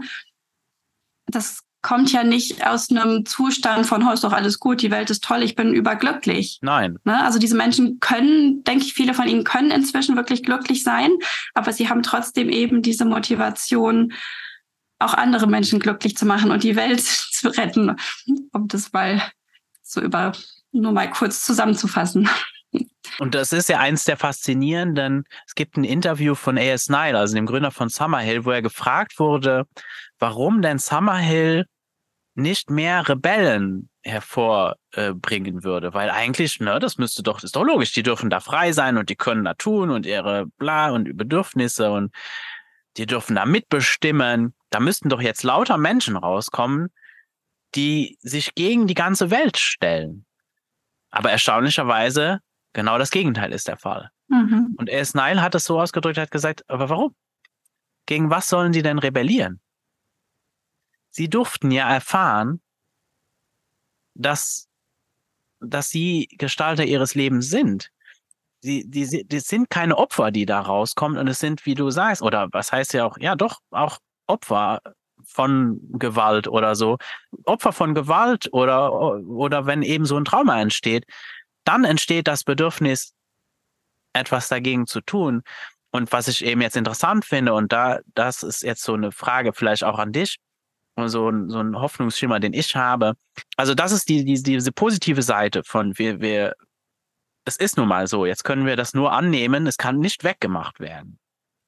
Aber wenn wir es annehmen und uns bewusst machen, dass es da ist. Und die Fähigkeiten erlernen, die noch fehlen. Ja, genau. Und da wäre jetzt meine Hoffnung, dass eben genau das es dann auch möglich macht, dass wir die Energie, ne, die wir dadurch auch haben, eben auch tatsächlich Dinge zu verändern. Auch gesellschaftlich, auf großer Ebene einfach dafür zu sorgen, dass es anderen Menschen, dass andere Menschen ohne das einfach leben dürfen, dass eben diese positive Energie dann in die Welt auch kommen kann. Aber dass eben gleichzeitig dafür aber auch notwendig ist, eben dann auch mit Menschen wie dir oder so oder auch anders, wie auch immer man da hinkommt, dann auch bereit zu sein, sich diesem Schmerz zu stellen. Und das ist, das ist vielleicht die große Herausforderung, wieso es vielleicht auch so viel Ablehnung gegen jetzt ähm, ne, so Ideen gibt wie selbstbestimmte Bildung und so weiter, was dann auch abstrus erscheint. Warum würde jemand sich da dagegen stellen? Äh, weil es eben bedeutet, damit ich das zulassen kann, dass jemand das lebt und dass jemand das tut, werde ich mit meinem eigenen Schmerz konfrontiert. Genau, und ich kann als Elternteil auch nur bedürfnisorientiert begleiten, wenn ich in mir spüre, welche Bedürfnisse und Gefühle ich habe, wenn ich gelernt habe, wirklich mich selbst zu regulieren, wenn ich meine Beziehungsmuster geheilt habe und wirklich verbindliche, sichere Beziehungen führen kann. Und wenn ich ein nervliches, flexibles, wenn ich ein Flexi ner was, ein flexibles, nervliches Toleranzfenster habe. Ja, und es gibt so gut wie niemanden, der das hat. Von daher gibt es auch keine Kinder, die wirklich komplett bedürfnisorientiert erzogen wurden. Das ist eine Utopie. Oder bedürfnisorientiert begleitet werden. Erziehen will ich ja gar nicht mehr sagen. Das heißt, das ist schon mal eigentlich gar nicht möglich, sondern diese, diese Hoffnung, da irgendwie reine Kinder rauszukriegen, die ihr volles, ich muss immer an Vera Birkenbiel denken mit ihrem riesen Tafelbild. Ich weiß nicht, ob du das kennst, ne, vom vollen Potenzial und was am Ende überbleibt.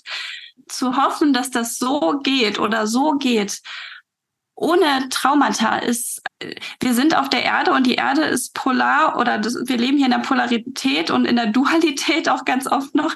Und es ist einfach messy hier. Das heißt, überhaupt dieser Wunsch, dass Kinder ohne Entwicklungstraumata aufwachsen, damit macht man sich nur unglücklich. Ja, das ist die Falle ja, der Perfektion. Ne? Die Falle, richtig, ja. genau. Und es geht eben nicht um Perfektionismus, um also Heilung eben auch nur in dem Sinne, dass ich frei werde davon. Ja, und frei heißt aber nicht unbedingt, dass es weg ist. Ja, es gibt Menschen, die saßen im Gefängnis und haben sich so frei gefühlt wie nur irgendwer. Ja, also die Frage ist ja auch, was ist Freiheit? Das ist ja auch ein Riesenkonzept und ein riesen Glasschloss. Ja, und aber frei kann ich mich in, in einer Gefangenschaft fühlen. Ja, es, äußere Freiheit ist das eine, das ist dieses alte Denken immer noch, aber es kommt auf die innere Freiheit drauf an. Kann ich mich frei machen von meinen Gefühlen oder kann ich sie so wahrnehmen, dass ich trotzdem daran nicht, dass ich sie regulieren kann, dass sie mich nicht bestimmen? Kann ich mich frei machen von meinen Gedanken und Bewertungen? Ja, kann ich sie zwar wahrnehmen, aber auch wieder loslassen? Das halte ich für Freiheit. Ja, und kann ich den anderen Menschen frei sein lassen, indem ich einfach nur wahrnehme, wie das Leben sich in ihm zeigt und nicht sage, hey, du hast das gesagt und das gedacht, du bist ein schlechter Mensch, sondern wahrzunehmen, es ist völlig egal, was er sagt, es ist völlig egal, was der fühlt. Es macht ihn als Bewusstseinsstrom, als Seele hier auf der Erde überhaupt nicht aus. Es berührt nicht seine Essenz. Ja, es sind alles irgendwie Schichten und Verzerrungen. Hm ja, dass es auch nicht darum geht, irgendwie, weil das wäre ja, das wäre ja auch wieder schräg, ne? Und das gibt's ja auch. Also es gibt ja auch Eltern, die zum Beispiel dann ihre Kinder nicht zur Schule schicken, weil die Eltern glauben, sie müssten die Kinder schützen und davor bewahren. Und jetzt will ich nicht ja. sagen, dass die Schule ein toller Ort wäre jetzt per se, sondern strukturell ist es eine Katastrophe. Es negiert das nicht diese Kritik bleibt. Und da stehe ich dazu. Ich empfinde Schulen als strukturell eine absolute Katastrophe. Aber jeder Mensch sollte trotzdem frei sein, dorthin gehen zu können, wenn er das möchte.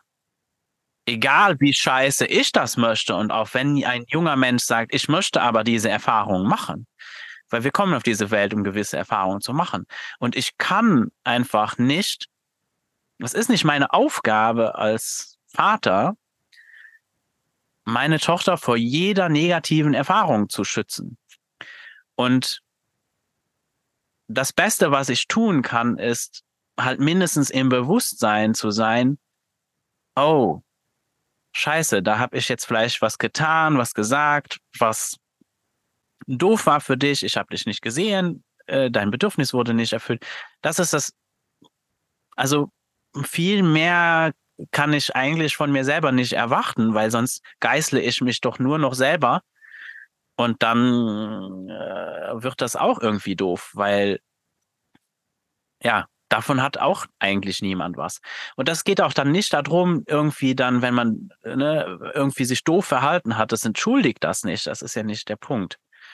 Aber mindestens hat der andere dann auch, ich glaube, dass dann wenigstens so, ne, wenn ich da, da ehrlich sein kann und dann auch in Dialog gehen kann und das auch vielleicht mit meiner Tochter besprechen kann, hat sie wenigstens die Chance, sich dann, ja, dass sie es vielleicht gar nicht mitnehmen muss, sondern dass, dass es dann auch bei mir bleiben darf.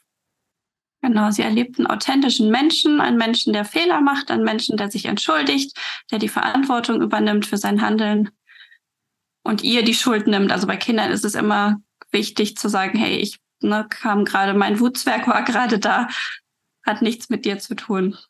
Ich habe hier den Fehler gemacht. So, genau. Und ich meine, das ist eben das Ding. Es, es ist nicht, das ist ja auch so, äh, ne? so, wir müssen jetzt alle Homeschooling machen, weil dann, weil es gibt, ich habe eine Studie gelesen, die können nachher alle mega krass gut Klavier spielen oder so ein Scheiß, weil ich habe irgendeine Doku gesehen. Es nervt mich, dass es tatsächlich immer oft so dargestellt wird und das ist natürlich sehr attraktiv, aber das ist nicht der Punkt. Ja, das kann passieren, muss aber nicht und ist völlig egal. Das ist nicht der Punkt. Es geht nicht drum, dass der dann besser ist oder sonst irgendwas sondern es ist eine Frage von, welche Erfahrung möchtest du gerne tun? Was brauchst du authentisch und kann ich das auch erfüllen? Ne, ist gleichzeitig auch vielleicht, dass Eltern sich unter Druck fühlen, dann so, ja, aber ja, ich weiß, die Schule ist scheiße und so und aber trotzdem überhaupt keine Lösung für sich haben, irgendwas Besseres anzubieten. So scheiße das dann auch ist, aber dann ist es eben jetzt gerade mal so. Und da geht es um die Kunst, die Bewertung rauszunehmen. Genau.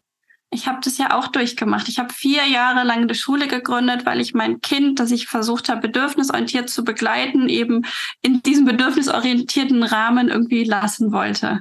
Dann hat das nicht geklappt und er war dann irgendwann schulreif und ich habe noch bis ein paar Wochen vorher, bevor die Schule losging, er ist jetzt auf der Waldorfschule hier, ich innerlich, ich war kurz vorm Auswandern, bis dann mein Mann gesagt hat, nee, Auswandern mache ich nicht, dann musst du ohne mich auswandern. Und das hat mich wieder so ein bisschen eingenordet oder geerdet.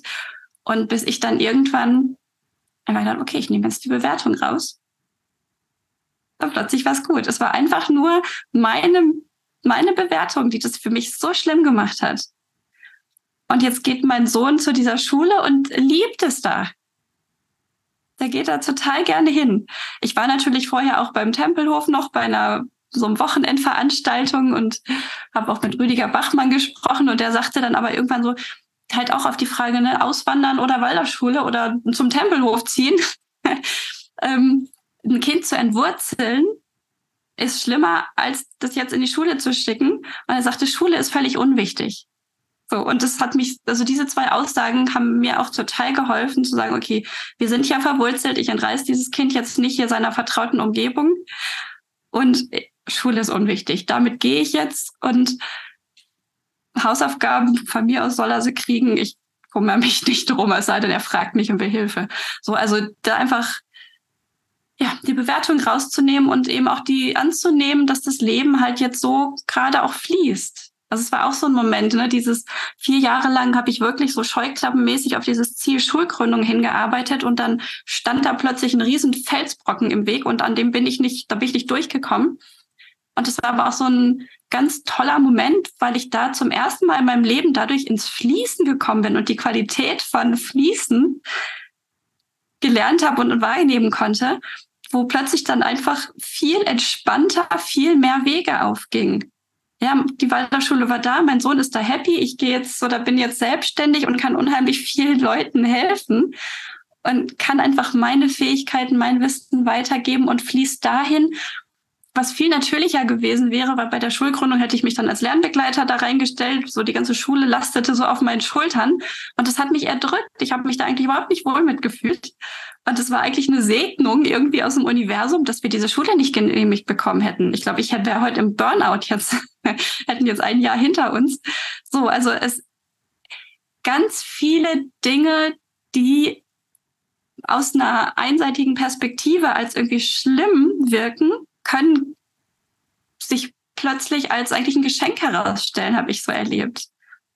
Ja, aber das kann mindestens dann, also dass es eben okay ist dann. Ja, aber für, für uns als Familie ist es einfach jetzt auch viel entspannter. Ja, klar, weil das spielt ja auch eine Rolle, ne? Wenn du dann immer, keine Ahnung, das Gefühl hast, ich muss mich verstecken oder. Ja, oder wir haben jetzt acht Jahre kindergartenfrei. Sind mein Mann und ich teilen uns hier, wir haben ja noch eine Fünfjährige, die ist auch kindergartenfrei. Ja, der Große war auch acht Jahre zu Hause oder sieben, bis er dann in die Schule ging, zu Hause. Und das ist auch eine mega Belastung. Und ich bin echt froh, dass er da jetzt einen Ort hat, wo er Seelennahrung bekommt, wo er Input kriegt, wo er sich wohlfühlt und wo er mehr bekommt als jetzt weiterhin so zu Hause. Da hat er natürlich auch seine Sachen, aber das erlebe ich auch als Entlastung. Ist sowieso der so ein Knackpunkt. Keine Ahnung, wo, wo ich denke, dass wir uns intuitiv, also wir haben ja dann halt als Familie einen außerschulischen Weg halt für uns gefunden. Was aber gleichzeitig nicht bedeutet hat, dass wir uns als Familie alleine isoliert haben, sondern für uns war irgendwie klar, das ist aber dann sehr, sehr wichtig, dass wir so viel wie möglich Gelegenheiten schaffen und nach außen uns auch öffnen, uns vernetzen, dass wir viel Kontakt mit anderen Menschen haben. Auch in der Nachbarschaft. Also einfach diese Offenheit zu haben. Naja, aber da, da gibt's diese Oma, die immer auf der Bank saß, äh, wo meine Tochter dann sich dahingesetzt hat und dann eigentlich fast mindestens zwei, dreimal die Woche mit dieser alten Frau da auf der Bank saß und der zugehört hat oder auch andere äh, Menschen in der Nachbarschaft einfach kennengelernt hat. Also das ist sowieso etwas, wo ich das Gefühl habe, was uns viel noch im Weg steht, dass wir uns zu sehr auf diese Familieneinheit da fokussieren und dass das eigentlich gar nicht so natürlich ist. Also ich habe immer mehr so das Gefühl, das ist eben so das bisschen, was ja auch gesellschaftsbedingt, kulturell bedingt wir aufgegeben haben. Und was ich eher als negativ beschreiben würde, wo ich sage, es braucht aber ganz viele Menschen. Wir brauchen Kontakt zu. Es ist ja auch eine der optimierenden Bedingungen, die Peter Gray auch in seiner Forschung beschreibt, eben der Zugang zu vielen erwachsenen Menschen, die aber nicht Richter sind, sondern Helfer. Mhm. Also die dich viele Begleiter sozusagen. Und, und da, das ist eigentlich so, ja, die letzte Konsequenz für mich auch, wo, wo die Reise hingeht. Ich kann die halt schon irgendwie für mich auch sehen und äh, ne, weiß auch, dass die schon real ist und dass sie immer mehr sich manifestieren wird, ne, wenn mehr Menschen sich bewusst werden, dass das alles schon da ist und dass wir es eigentlich nur machen müssen da ist noch so ein bisschen die Hoffnung, dass das Bewusstsein da noch ein bisschen steigt. Es betrifft nicht nur uns selber. Also das ist trotzdem eine Sache, die uns schon als gesamte Menschheit betrifft eigentlich. Also dass es hier auch wie eine Art, ja, so ein, ja, eine Art Freiheitsbewegung auch äh, ist auf eine gewisse Art und Weise. Also das jetzt, es wurde viel Energie da rein ja, so als Familie, was passiert, so als Eltern, dann stecken wir viel, viel Energie in eine individuelle Lösung. Was gut ist, weil wir brauchen ja eine individuelle Lösung. Aber was ich glaube, was noch, wo, wo, oder wo ich hoffe, dass mehr Bewusstsein kommt oder ein Teil, was auch mit dem Podcast, das Bewusstsein zu schärfen, dass wir ganz, ganz viele sind, dass wir nicht alleine sind. Und wenn wir uns trauen, da auch gemeinsam Energie hinzugeben, dass dann schon viel, viel, viel mehr möglich ist. Auch, auch innerhalb von Schulen zum Beispiel. Weil ich glaube, dass zum Beispiel besonders dieses Thema eben, ne, was mich jetzt dann eben selbstbestimmte Bildung und so weiter. Und ich glaube, das hängt insofern zusammen, dass erstmal sind wir Eltern, ne, dann mit den Babys und so weiter, da ist das noch recht klar, wer irgendwo da den der direkt irgendwie verantwortlich ist, sich so gut wie möglich darum zu kümmern. Und dann später wird's aber eben größer, wenn junge Menschen auch anfangen, ihren Radius zu erweitern. Und dann wird's tatsächlich eine kulturelle und gesellschaftliche Frage, gemeinschaftliche Frage. Und wir haben dann so künstliche Orte jetzt geschaffen wie Schulen. Und gerade Schulen sind Orte, die meiner Ansicht nach am allermeisten davon profitieren würden, sich wirklich ernsthaft mal einfach nur mit diesem Perspektivenwechsel zu beschäftigen, der selbstbestimmt, die eben dann mit der selbstbestimmten Bildung beschrieben werden. Aber es ist dieser Perspektivenwechsel von, es geht hier nicht um Bildung. Wir müssen uns nicht drum kümmern, dass Menschen etwas lernen oder so. Wir müssen das nicht für die tun. Das tun Menschen sowieso. Sondern wir haben eine ganz andere Aufgabe. Wir sind dafür zuständig für die Rahmenbedingungen. Und wir sind auch dafür zuständig, dass wenn wir gewisse Werte, wenn, wenn uns die wichtig sind, dann sind wir dafür zuständig, die auch authentisch zu leben. Und daraus resultiert alles andere, was wir uns wünschen. Also das ist viel weniger anstrengend. Da braucht es gar nicht so viel Energie. Es ist nicht so. Und da muss ich auch jetzt nicht irgendein Kultusministerium davon überzeugen. Aber wenn schon alleine das Bewusstsein steigt, und ich glaube, das passiert. Es passiert bei ja. den jungen Menschen, es passiert bei den Erwachsenen, die auch in so Institutionen, es passiert bei den Eltern, es passiert auch an anderen Orten. Ne? Wir haben selbstbestimmte Bildungsorte. Bibliotheken zum Beispiel ist immer wieder das beliebte Beispiel. Eine Bibliothek ist ein staatlich finanzierter, ne, gesellschaftlich finanzierter, selbstbestimmter Bildungsort. Und einfach, dass Schule auch so ein Ort sein darf und nicht eine Aufbewahrungsanstalt äh, oder Gefängnis für junge Menschen, weil wir nicht wissen, wohin mit denen. Mhm. Weil das ist eine der Realitäten, was und uns eben bewusst machen, dass Schule fundamental einen Konstruktionsfehler hat. Oder das ist vielleicht kein Konstruktionsfehler, sondern dafür wurde sie designt. Gehorsam produzieren. Es ging um Gehorsam. Und das ist nichts Kontroverses. Wenn, ich finde nicht, dass das kontrovers ist, das auszusprechen. Einfach, dass wir uns dessen wieder bewusst sein dürfen. Unsere Welt hat sich verändert und wir brauchen das nicht mehr. Aber das ist ja genau dieses Spannungsfeld, ne? Dieses, weil das eine ist ja, Dinge wahrzunehmen und Gefühle auch zu haben über bestimmte Dinge. Ja, es gibt so viele Leute, die sich über Schule aufregen, die sich darüber aufregen, wie viel Stress schon die Kleinen haben, wie bescheuert manche Lehrer sind und so weiter. Ja. Und trotzdem, wenn du denen jetzt sagen würdest, hey, lass uns die Schulpflicht abschaffen, dann würden die denken, du bist bescheuert. Ja, klar. Ja, also das, weil das eine ist ja einfach ein Konstrukt und eine Idee, die gibt Sicherheit, die gibt Orientierung im Außen. Und das andere ist die Wahrnehmung und die Realität, aber danach zu gehen und danach zu handeln, ja, nach dem Gefühl, nach dem, nach dem Körpergefühl zu handeln. Und diese Konstrukte und diese Sicherheiten im Außen loszulassen und aufzubrechen das braucht unheimlich viel Mut und es braucht die Fähigkeit, die ganzen Ängste und Unsicherheiten, die dann auftauchen, halten zu können und zu wissen, ich kann das Haus aushalten, ich habe die Tools, um mit Ängsten, um mit Unsicherheit umgehen zu können. Richtig. Und das ist das, diese Welt von innen nach außen zu kehren. Darum geht's. Ja, und wir können noch so lange über das Schulsystem wettern. Das ist, die Schulkritik ist uralt. Ja, aber solange die Menschen in sich nicht die Fähigkeit haben, diese äußeren Strukturen loszulassen und sich da aufs, aufs Drahtseil zu stellen und zu sagen, hey, ich finde die Balance in mir. Ich weiß, wie ich in mir Sicherheit finden kann. Solange wird sich nicht viel ändern können. Ja, und das ist genau das, weswegen ich meine Arbeit für so wichtig halte, weil ich eben den Menschen helfe, diese innere Sicherheit in sich zu finden, die Balance in sich zu finden, die Fähigkeiten in sich nachzuholen, die sie wegen ihrer Entwicklungstraumata nicht entwickeln konnten.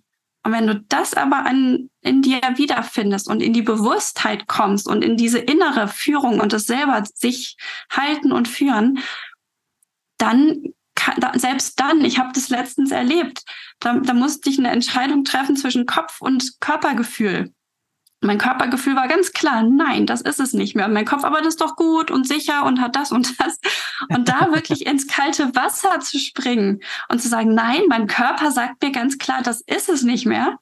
Das hat mich eine Woche inneres Zerreißen und noch eine Session bei einer Astrologin gekostet, mhm. bis ich gesagt habe, okay, ich spring jetzt und traue jetzt meinem Körpergefühl. So, und bin super weich gelandet, alles gut. Aber diesen Moment, diese Sicherheit loszulassen, dafür braucht's Vertrauen. Und je größer diese Themen sind, desto mehr Mut braucht es wirklich zu sagen, okay, ich vertraue jetzt meinem Körpergefühl. Ich lasse jetzt dieses vermeintliche Sicherheit los. Ja. Ja, und das ist, und genau das ist es, wo ich uns Erwachsene in der Verantwortung sehe. Bei jungen Menschen brauchen wir das nicht zu erklären. Wenn wir, mhm. also davon bin ich jetzt überzeugt, und ist das, was ich beobachte, wenn ich als Erwachsener in dieses Vertrauen gehen kann, und dann den Rahmen, also den Raum halten kann sozusagen oder dem, den Rahmen öffnen kann, dann hat auch der junge Mensch erst die Chance, überhaupt tatsächlich eine Entscheidung für sich zu treffen. Ja. Davor muss er in dem, was wir bieten können, existieren, weil er kann uns nicht überfordern. Genau, und er kann uns auch nicht wirklich ernst nehmen und auf unser Urteil vertrauen, wenn wir das eine sagen und gleichzeitig uns feige dann doch wieder am Alten festhalten. Ne? Genau, und das ist der Punkt. Deswegen ist auch, wie gesagt, deswegen ist es so wichtig, genau das, was du, was du eben da auch dann Menschen anbietest, dass ne, ein Weg eben dieses, diese Sache, wo, wo ich dann jetzt sagen würde, die, die Glaubenssätze eben sich anzugucken. Also das ist das, das, was dann nachher sich festhält, ne, was uns dann auch die Ängste macht, weil wir aus diesen komischen Gefühlen, die wir nicht verarbeiten können, dann auf einmal irgendwelche Konstrukte uns erschaffen, die uns Angst machen und Dinge glauben und das auf einem großen, großen Level. Und dabei wissen, und äh, es, ist, es ist nicht rational. Diese Ängste sind nicht rational. Weil Schule garantiert in keinster Weise irgendetwas von den Dingen, die wir glauben, die sie versprech versprechen würde. Tut sie nicht. Aber es spielt keine Rolle. Weil die Illusion, solange die Illusion in meinem Kopf ist, ist es genug. Genau. Und solange ich nicht bereit bin, mir das nicht anzugucken, wird sich da auch nichts verändern. Naja, und da natürlich auch dann äh, so, keine Ahnung, für meine Herausforderung ist dann so in dem, was ich mache, da auch geduldig zu sein und auch nicht Menschen zu verurteilen. Ich möchte auch niemanden verurteilen, der eben noch nicht so weit ist. Das ist vollkommen, also ja, ich würde jetzt lügen, wenn ich sagen würde, dass ich das okay finden würde. Aber es ist nun mal okay. Ich muss damit leben, dass es eben das Beste ist, was gerade geht. Ja, das ist das Leben, wie es sich zeigt. Ja. Das ist halt das Schöne. Die Frage, wo, wo ich vorher, wo ich so, wo, wo ich so in die Luft, äh, in der Luft geschwebt bin, die ich dann doch noch irgendwie stellen will. Also gehen wir mal davon aus, ne, die Eltern haben diese Freiheit. Das ist einigermaßen intakt für den jungen Menschen. Entstehen solche fundamental, also solche fundamentalen Entwicklungstraumas können die auch trotzdem weiterhin in der Schule entstehen oder würden wir die dann anders benennen? Ist das eine andere Art von Trauma?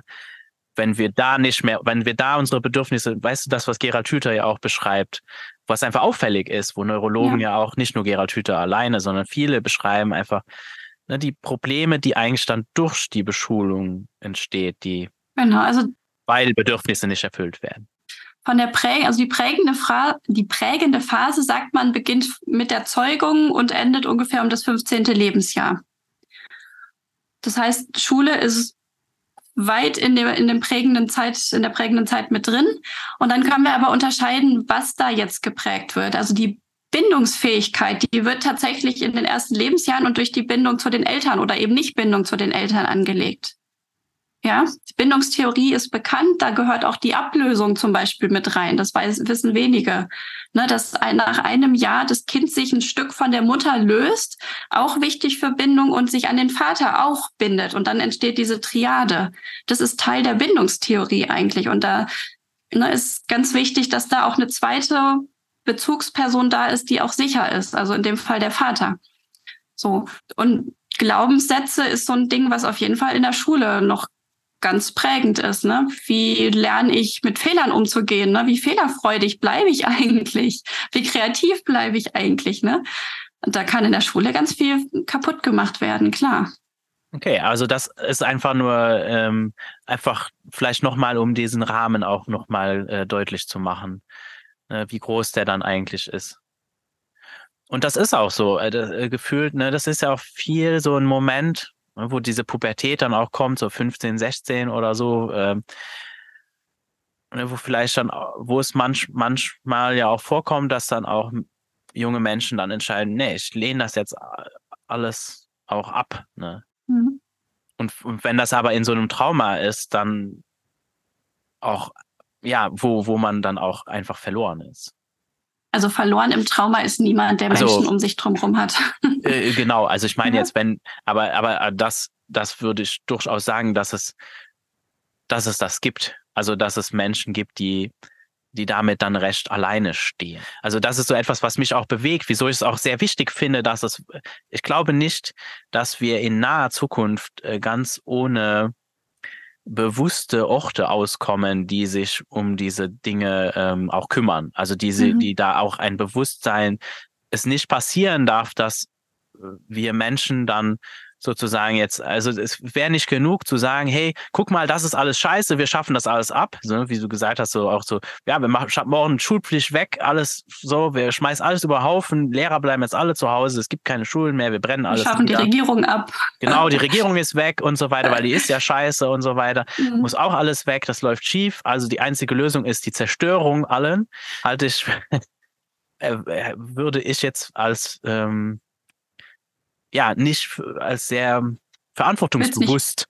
Wird es auch nicht besser machen. Nein. Nee, und ich glaube eben würde das Problem einfach nicht lösen, weil wir würden einfach nur neue Konstrukte, die das dann wieder ersetzen. Also da würde einfach nur ein Vakuum entstehen. Also dass es schon ein Zusammen braucht.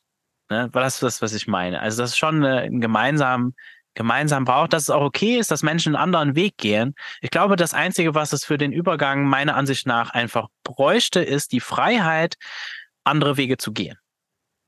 Also, dass einfach Menschen, die jetzt schon bereit sind, andere Wege zu gehen, frei sind, dies zu tun. Und dafür, ja. weißt du, auch so wie ich habe mit Lisa Edelhäuser mal eine Episode aufgenommen, die haben wir auch dann sehr provokativ genannt, die Schulpflicht ist nicht das Problem.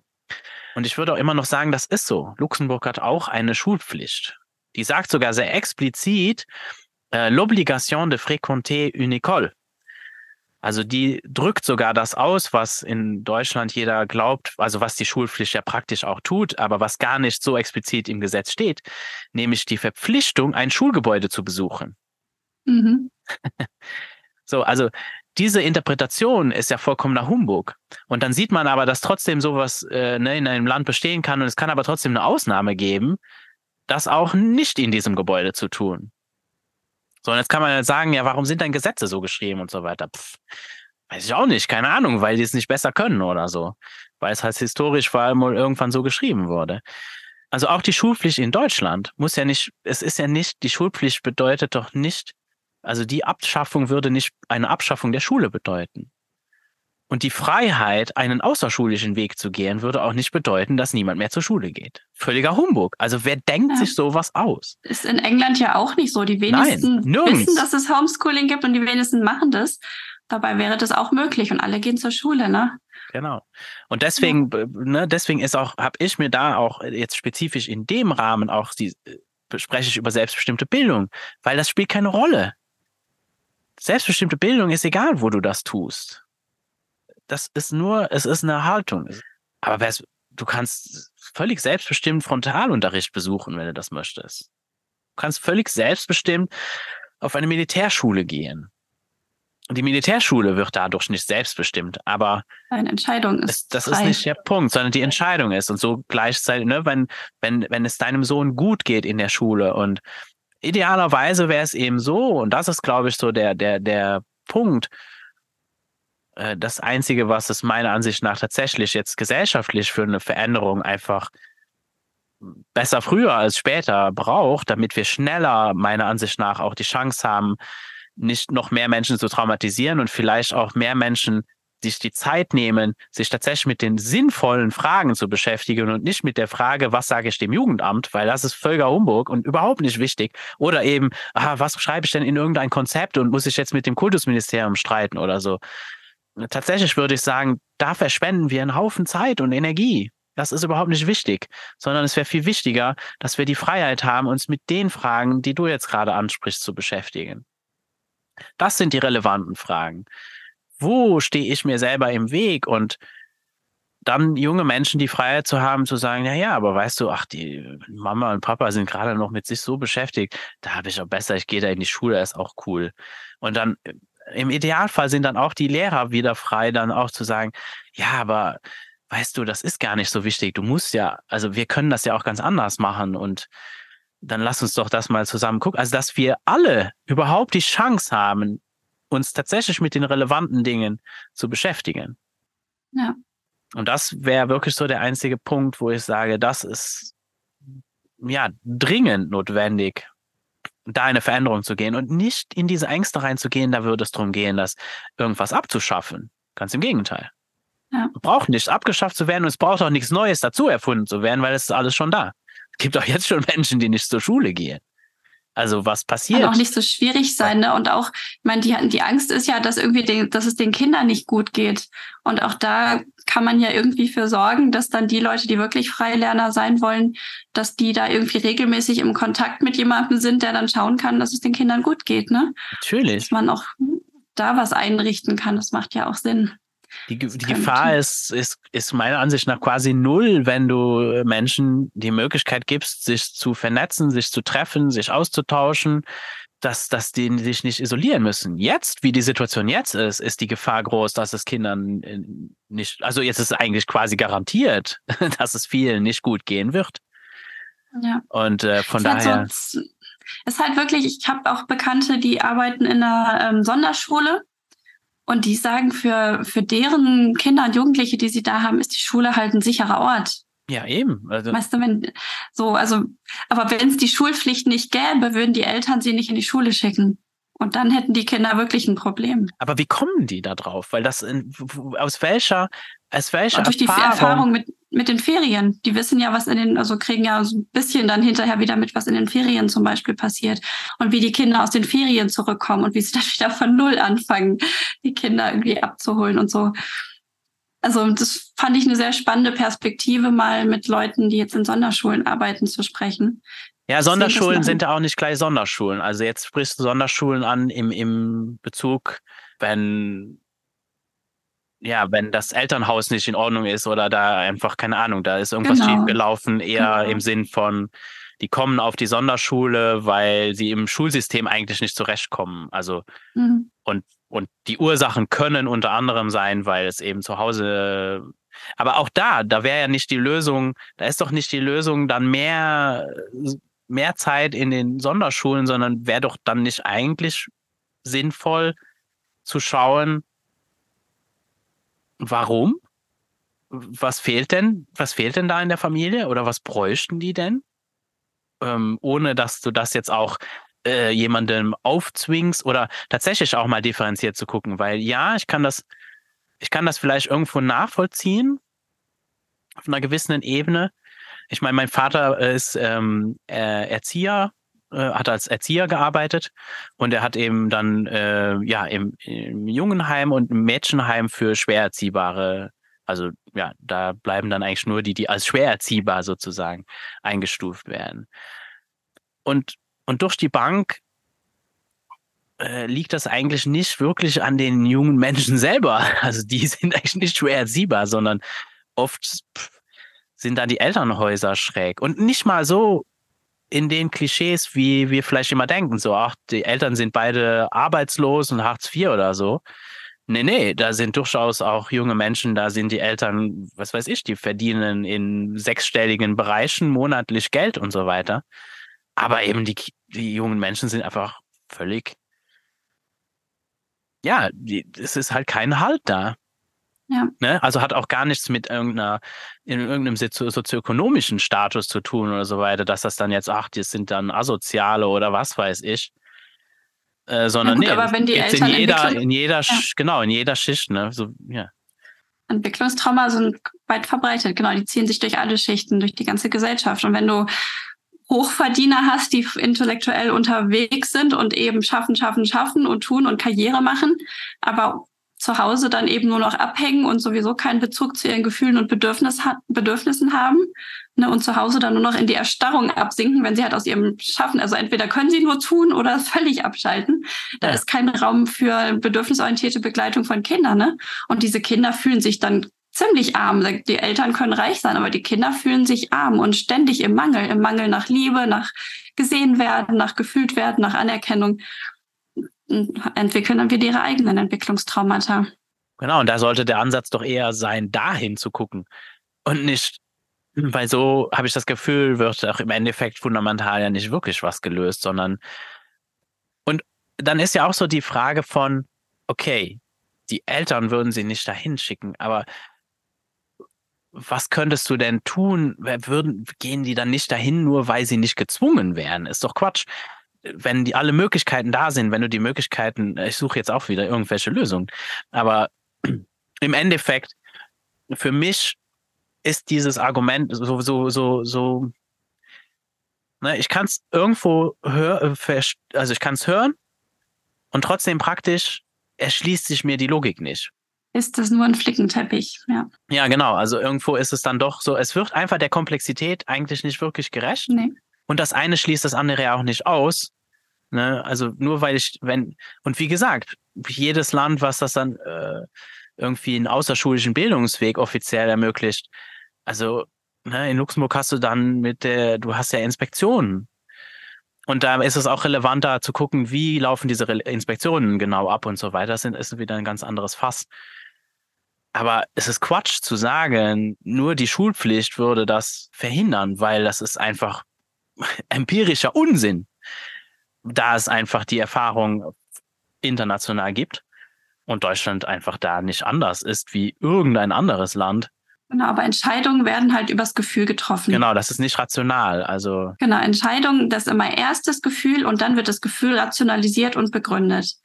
Hat man aber keinen Zugang zu seinem Gefühl, oder spürt man nur, ich nehme da irgendwie ein sicherheitgebendes Konstrukt weg, weg und da ist nur Angst, dann ist ein unbewusster Mensch nicht fähig, eine Entscheidung zu treffen, die gegen dieses Gefühl geht. Weil unser, unser Gehirn, unser limbisches System sorgt immer dafür, dass es im Balance bleibt. Ja, es wird mit allen möglichen Strategien immer dafür sorgen, dass du keine Entscheidungen triffst, wo dein System ins Chaos fällt, wo du in die Unsicherheit gehst. Ja, das ein einzelner Mensch kann das schon nicht. Das heißt, wie soll das kollektiv in, einem, in einer Gesellschaft funktionieren? Ja. Dass, weiß ich nicht, wie viele tausend Menschen gleichzeitig sagen, wir stellen uns dieser Angst, der Unsicherheit, wir schaffen jetzt einfach das Schulsystem ab und wir kommen da schon mit klar. Wir fühlen unsere Angst, wir fühlen unseren Schmerz, wir fühlen unsere Unsicherheit. So, und wir handeln jetzt alle bewusst gegen unser System. Das schreit Alarm, Alarm, Alarm, bleibt alle schön da, wo ihr seid, wo ihr sicher seid, wo alles schön klar und überschaubar ist. Ja. Deswegen, Entwicklung, Veränderung, Bewusstseinsentwicklung geht nur, wenn jeder einzelne Mensch seine innere Arbeit macht. Ja, auf jeden Fall. Als Kollektiv sind wir wahrscheinlich besonders, was so Sachen angeht, noch, noch dümmer, weil das ist ja auch dann dieses ähm, Phänomen der, der ähm, wie, wie nennt man das denn, Massen, der, der Massenpsychologie, wo, wo sich Menschen das angeschaut haben, wie verhält sich eine Masse. Und das geht ja auch in beide Richtungen. Ne? Das, es gibt ja positive Beispiele, zum Beispiel sind auf einem Konzert oder so, mhm. entsteht ja auch so ein Gefühl, was aus dem, aus der, aus dem gemeinsamen Dasein sich, ja, hochschaukelt verstärkt. und das mhm. ist sich verstärkt, genau. Also ich kann, ich, ich kenne es ja dann auch äh, auf, aus der äh, aus dem Blickwinkel des Musikers, der auf der Bühne steht. Und, und das ist schon, das ist Wahnsinn. Was, also es fühlt sich total surreal an, auf so einer Bühne zu sitzen, wenn dann ein paar tausend Menschen in diese Energie die du ja dann auch sozusagen irgendwo lenkst und kontrollierst, weil, weil sie reagieren ja dann auf dieses, äh, ne, Musik ist für mich irgendwie so erfahrbar gemachte Emotionen, die aber trotzdem auch total individuell sind. Oder wenn, wenn man gemeinsam singt, in einem, keine Ahnung, äh, mit 6000 Menschen irgendwie ein, ein, Lied zu singen, das ist, das ist ein Wahnsinnsgefühl. Gänsehaut, ja. Ja. Und genauso gut aber auch umgedreht, ne, wir auch da sehr leicht manipulierbar sind. Auch, ich meine, wir spielen ja auch als, wir spielen ja auch als, als ne, besonders so, ich habe in einer Metalband gespielt und so weiter, da spielt man ja auch mit so Sachen, wo ich manchmal auch so das, ich manchmal auch so das Gefühl beschlichen hat, so, naja, aber was machen wir denn hier eigentlich gerade? Wir fordern jetzt einfach alle auf, irgendwie die Faust in die Luft zu heben und irgendwas zu schreien und, und die machen das alle. Die Welle, ne? Ja, genau. Und also wie man das dann auch ausnutzen kann. Und man kann das eben zum Positiven wie zum Negativen ausnutzen, wie das auch ausgenutzt wird. Also, dass wir da auch vorsichtig sind, so auch, hm. ich glaube auch, auch, auch eine gewisse Demut haben, jetzt so, ja, wir wollen irgendeine Massenbewegung und so weiter, sondern trotzdem auch eine gewisse Demut und Vorsicht auch zu haben. Ja, ist okay. Also auch, keine Ahnung, wenn du demonstrieren gehst oder so. Ich glaube, das ist auch zum Beispiel das, was da auch relevant ist. Manchmal, was man so in Medien hört oder so, wenn über Demonstrationen oder so gesprochen wird, finde ich völlig befremdlich. Ich bin so, nee, das ist eigentlich mehr ein Gefühl wie auf einem Rockkonzert. Also es ist sehr ähnlich. Und ich habe nicht das Gefühl, dass ne, zum Beispiel das wirklich dazu führt, dass jetzt äh, sich großartig irgendwas verändert. mhm. Weil da sind wir in diesem Rausch. Das ist so ein Rausch. Und wie du sagst, ja, es ist viel mehr auf diesem individuellen Level. Naja, und trotzdem, ne, wir können ja dann versuchen, wenn wir uns dessen bewusst sind, glaube ich, dass es dieses Phänomen gibt, können wir es natürlich auch positiv nutzen. Aber eben, mit dieser Demut auch da achtsam mit umzugehen und sehr vorsichtig zu sein. Ne? Nicht, an, nicht, nicht in die Falle zu tappen, dann das auszunutzen, zu manipulieren. Und uns bewusst zu sein, dass das aber auch genau das ist, was auch passiert. Also das auch, wenn so, deswegen wird auch, glaube ich, auf politischer Ebene auch viel mit Gefühlen auch gespielt. Also das ist ein gefährliches Spiel. Es wird viel mit Gefühlen argumentiert und sehr wenig mit tatsächlich irgendwelchem faktischem Zeug. Ja. Mir scheint klar, dass du für, für dich auf jeden Fall, wenn ich das jetzt mal so, was bei mir angekommen ist, so, ne, du würdest sagen, eigentlich so fundamental wirst wirklich auf dieser individuellen Ebene, dass Menschen sich das anschauen. Und hast du irgendwie eine Idee, können wir überhaupt Menschen ja, wie, wie können wir Menschen da einladen, das zu tun? Oder sich das zu trauen, vielleicht auch begleiten, dass es vielleicht nicht so schmerzhaft sein muss oder dass wir uns vielleicht nicht, also was können wir tun? Also was kann jetzt jeder auch da draußen tun, der vielleicht sich auf so eine Reise begibt und weil ich weiß von mir selber, dass so am Anfang dann trotzdem auch so eine gewisse Verzweiflung auch da ist. So scheiße, jetzt gehe ich diesen Weg und jetzt bin ich ausgeschlossen. Auf einer gewissen Ebene, weil alte Sachen auch dann nicht mehr funktionieren. Mhm. Also, also einfach, ja, wie irgendwelche ermutigende Worte für Menschen, die uns jetzt zuhören und jetzt sagen würden, boah, das klingt total interessant, was äh, Anka da sagt, aber ich habe also, Angst. Ja. ja, die Angst ist völlig normal, genau. Das Ding ist, ich glaube, wenn jemand bereit ist für die innere Arbeit, dann spürt er das. Dann hat er Themen in seinem Leben, die so doll stören, dass er da was verändern möchte.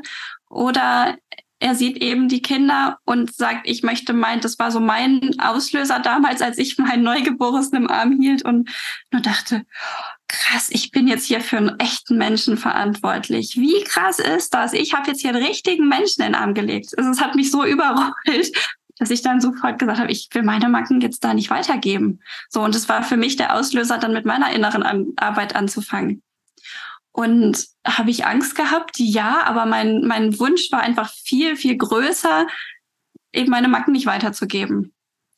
So, und ja, die Leute, die zu mir ins Coaching kommen, die haben auch alle irgendein Thema. Entweder ist es die Wut, wo sie sagen, ey, ich will viel weniger schimpfen, viel weniger ausrasten oder andere Themen in ihrem Leben, wo sie einfach merken, die stören mich so sehr und ich will die loswerden, ich will sie wegmachen und ich möchte einfach ja auf einen inneren Weg gehen.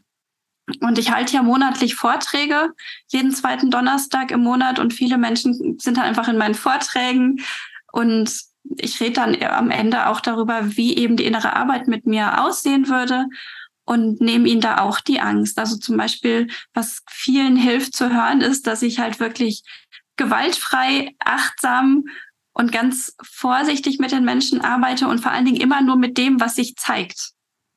Weil es gibt Schichten im Äußeren, die wir einfach klar haben und sehen und wo wir einfach hingehen können und sie anschauen können und die zeigen sich und an denen kann man dann auch gut einfach üben, sich eben zu erden und zu lernen, seine eigenen Gefühle zu regulieren. Ja, weil da ist oft eine große Angst, dass die Gefühle einen überrollen und dass man dann völlig hilflos ist oder dass diese Box, die man verschlossen hält, wenn man die aufmacht, dass dann irgendwelche Rage da rauskommt, irgendwelche Aggressionen, dass irgendjemand stirbt oder so. Ja, und durch diese äußeren Themen, die so ganz schnell sich zeigen, kann man einfach dann auch üben, Gefühle zu halten und Gefühle zu regulieren, weil das kann man. Man ist seinen Gefühlen nicht ausgeliefert. Und so arbeite ich immer mit dem, was sich zeigt. Und es gibt Themen, wie gesagt, die zeigen sich dann mit der Zeit. Das ist so, manche innere Anteile, die müssen einfach eine Weile beobachten, wie die Bewusstheit wächst und dass die da ist. Und dann trauen die sich auch sich zu zeigen, weil sie sich dann sicher fühlen. Und wenn diese Sicherheit im System entsteht, eben ich kann Schmerz fühlen, ich kann Trauer fühlen, ich kann Wut fühlen, ich kann Angst fühlen, ich kann Ohnmacht fühlen und es passiert nichts. Ja, das ist es ja, dass das Nervensystem denkt, das ist Lebensgefahr. Und da trainieren wir einfach unser, unser Nervensystem, dass es lernt, nein, Schmerz zu fühlen bedeutet keine Lebensgefahr. Und wir können den einfach aushalten. Der bringt uns nicht um. Im Gegenteil, ihn zu fühlen, ihn rauszubringen, ist voll die Erleichterung und Befreiung und entlastet unheimlich. Ja, und ich habe zum Beispiel, ich habe vor acht Jahren angefangen und über acht Jahre inzwischen, aber es hat sieben Jahre gedauert, bis ich gespürt habe, jetzt bin ich bereit, mein Herz zu öffnen. Und dann bin ich nochmal für eine Session zu meiner Psychologin gegangen, Achtsamkeitsmeisterin, und habe mit ihr zusammen ganz bewusst diesen Prozess gemacht. So, es hat sieben Jahre gedauert. Also es gibt manche Themen, oder ich habe immer noch ein Thema, wo ich gerade anfange, mich ranzutasten, wo ich die letzten acht Jahre immer wusste, nee, da traue ich mich nicht ran. So.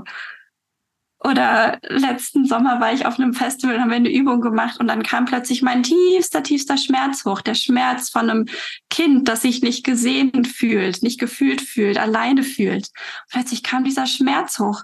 Und das war ganz schön hier draußen auf einem Pferdehof. Und dann bin ich raus auf die Wiese, habe zwischen den Pferden gestanden und habe einfach nur diesen Schmerz gefühlt. Ich habe da gestanden und geheult, die Pferde um mich drumrum, der Wind hat meine Tränen getrocknet. Und ich habe mich zerreißt, das, mein ganzer Körper hat geschmerzt und ich habe veratmet, veratmet und weit gemacht und losgelassen und habe echt gearbeitet, um diesen Schmerz zu halten. Und meine, so zwischendurch mal so dieser Gedanke, oh Gott, was ist, wenn ich das nicht halten kann? Aber ich habe es gehalten und ich habe eine halbe Stunde innere Arbeit gemacht und geheult und es losgelassen und rausgelassen, war hinterher fix und fertig, aber so befreit und so erleichtert und so auch mit einer viel tieferen Einsicht plötzlich in mich, aber auch in andere Menschen, wirklich mal diesen tiefen Schmerzpunkt gesehen und erlebt zu haben. Und das ist ein Geschenk, so schmerzhaft wie das ist. Man lernt, das auszuhalten. Ja, das ist ja, damit fange ich eben an, wenn ich mit den Menschen arbeite, dass die lernen, dass sie das halten können und die Dinge zeigen sich dann in dem Maße, wie, wie du fähig wirst, diese Dinge auch zu halten und zu fühlen. Genau. Und wir machen vorher sowieso noch eine Stunde dann kostenloses Vorgespräch, wo wir uns auch erstmal noch mal ein bisschen kennenlernen können und schauen können, wo stehst du, wo willst du hin und so weiter. Also auf jeden Fall darf ich mich auch noch ein bisschen gedulden. das auch, auch eben hauptsächlich mit mir selber. Ja. Ja, und auch, auch, also ich meine, in dem, in dem Sinne auch, ja, hoffe ich, dass unser Gespräch vielleicht den einen oder anderen jetzt auch inspirieren kann, ja, mal da hinzuschauen und genau, vielleicht auch äh, ein Stück weit eben aus der Opferrolle so von, ah, die Schulpflicht und so weiter, wir werden hier unterdrückt und so weiter, vielleicht auch ein bisschen loslassen zu können und ne, nicht, dass das nicht relevant ist, sondern das ist auch wichtig, sich anzuschauen und es ist auch wichtig, dass sich da was tut aber auch äh, wirklich sich auch Zeit nehmen, wirklich fundamental so diese Aspekte sich anzuschauen, weil da bin ich ganz bei dir, dass ich, also davon bin ich auch überzeugt, dass das fundamental wichtig ist, äh, dass es, dass es das auch braucht, weil auf was baust du denn sonst irgendetwas Neues auch auf? Ich würde dir das äh, abschließende Wort geben. Also nur noch von meiner Seite in diesem Sinne. Wie wäre es mit selbstbestimmter Bildung? Und ja, hast du noch irgendwas Abschließendes, was du loswerden willst? Ich habe nur Lust, noch dem Goethe die letzten Worte zu lassen. Das ist ein Ausspruch von ihm, den kennt ihr bestimmt. Ähm, der hat mich die letzten Jahre begleitet. Ihm wird in den Mund gelegt, dass er gesagt hat, wüchsen die Kinder in der Art fort, in der sie sich andeuten, so hätten wir lauter Genies. Und ich denke eben, dass wir Erwachsene, wenn wir unsere innere Arbeit tun, dazu beitragen können, dass die Kinder so fortwachsen können, wie sie sich andeuten. In dem Sinne, herzliche Einladung zur inneren Arbeit. Danke fürs Zuhören. Schließt sich jetzt auch der Wie wär's mit selbstbestimmter Bildung Gemeinschaft auf Substack an. Dort findest du zusätzliche Artikel und Ressourcen rund um das Thema der selbstbestimmten Bildung. Und mit einem bezahlten Abo kannst du meine Arbeit dort auch finanziell unterstützen. Teile die Episode auch gerne mit Freunden und ich freue mich auch über jeden Kommentar oder Feedback. Bis zum nächsten Mal bei Wie wäre es mit selbstbestimmter Bildung?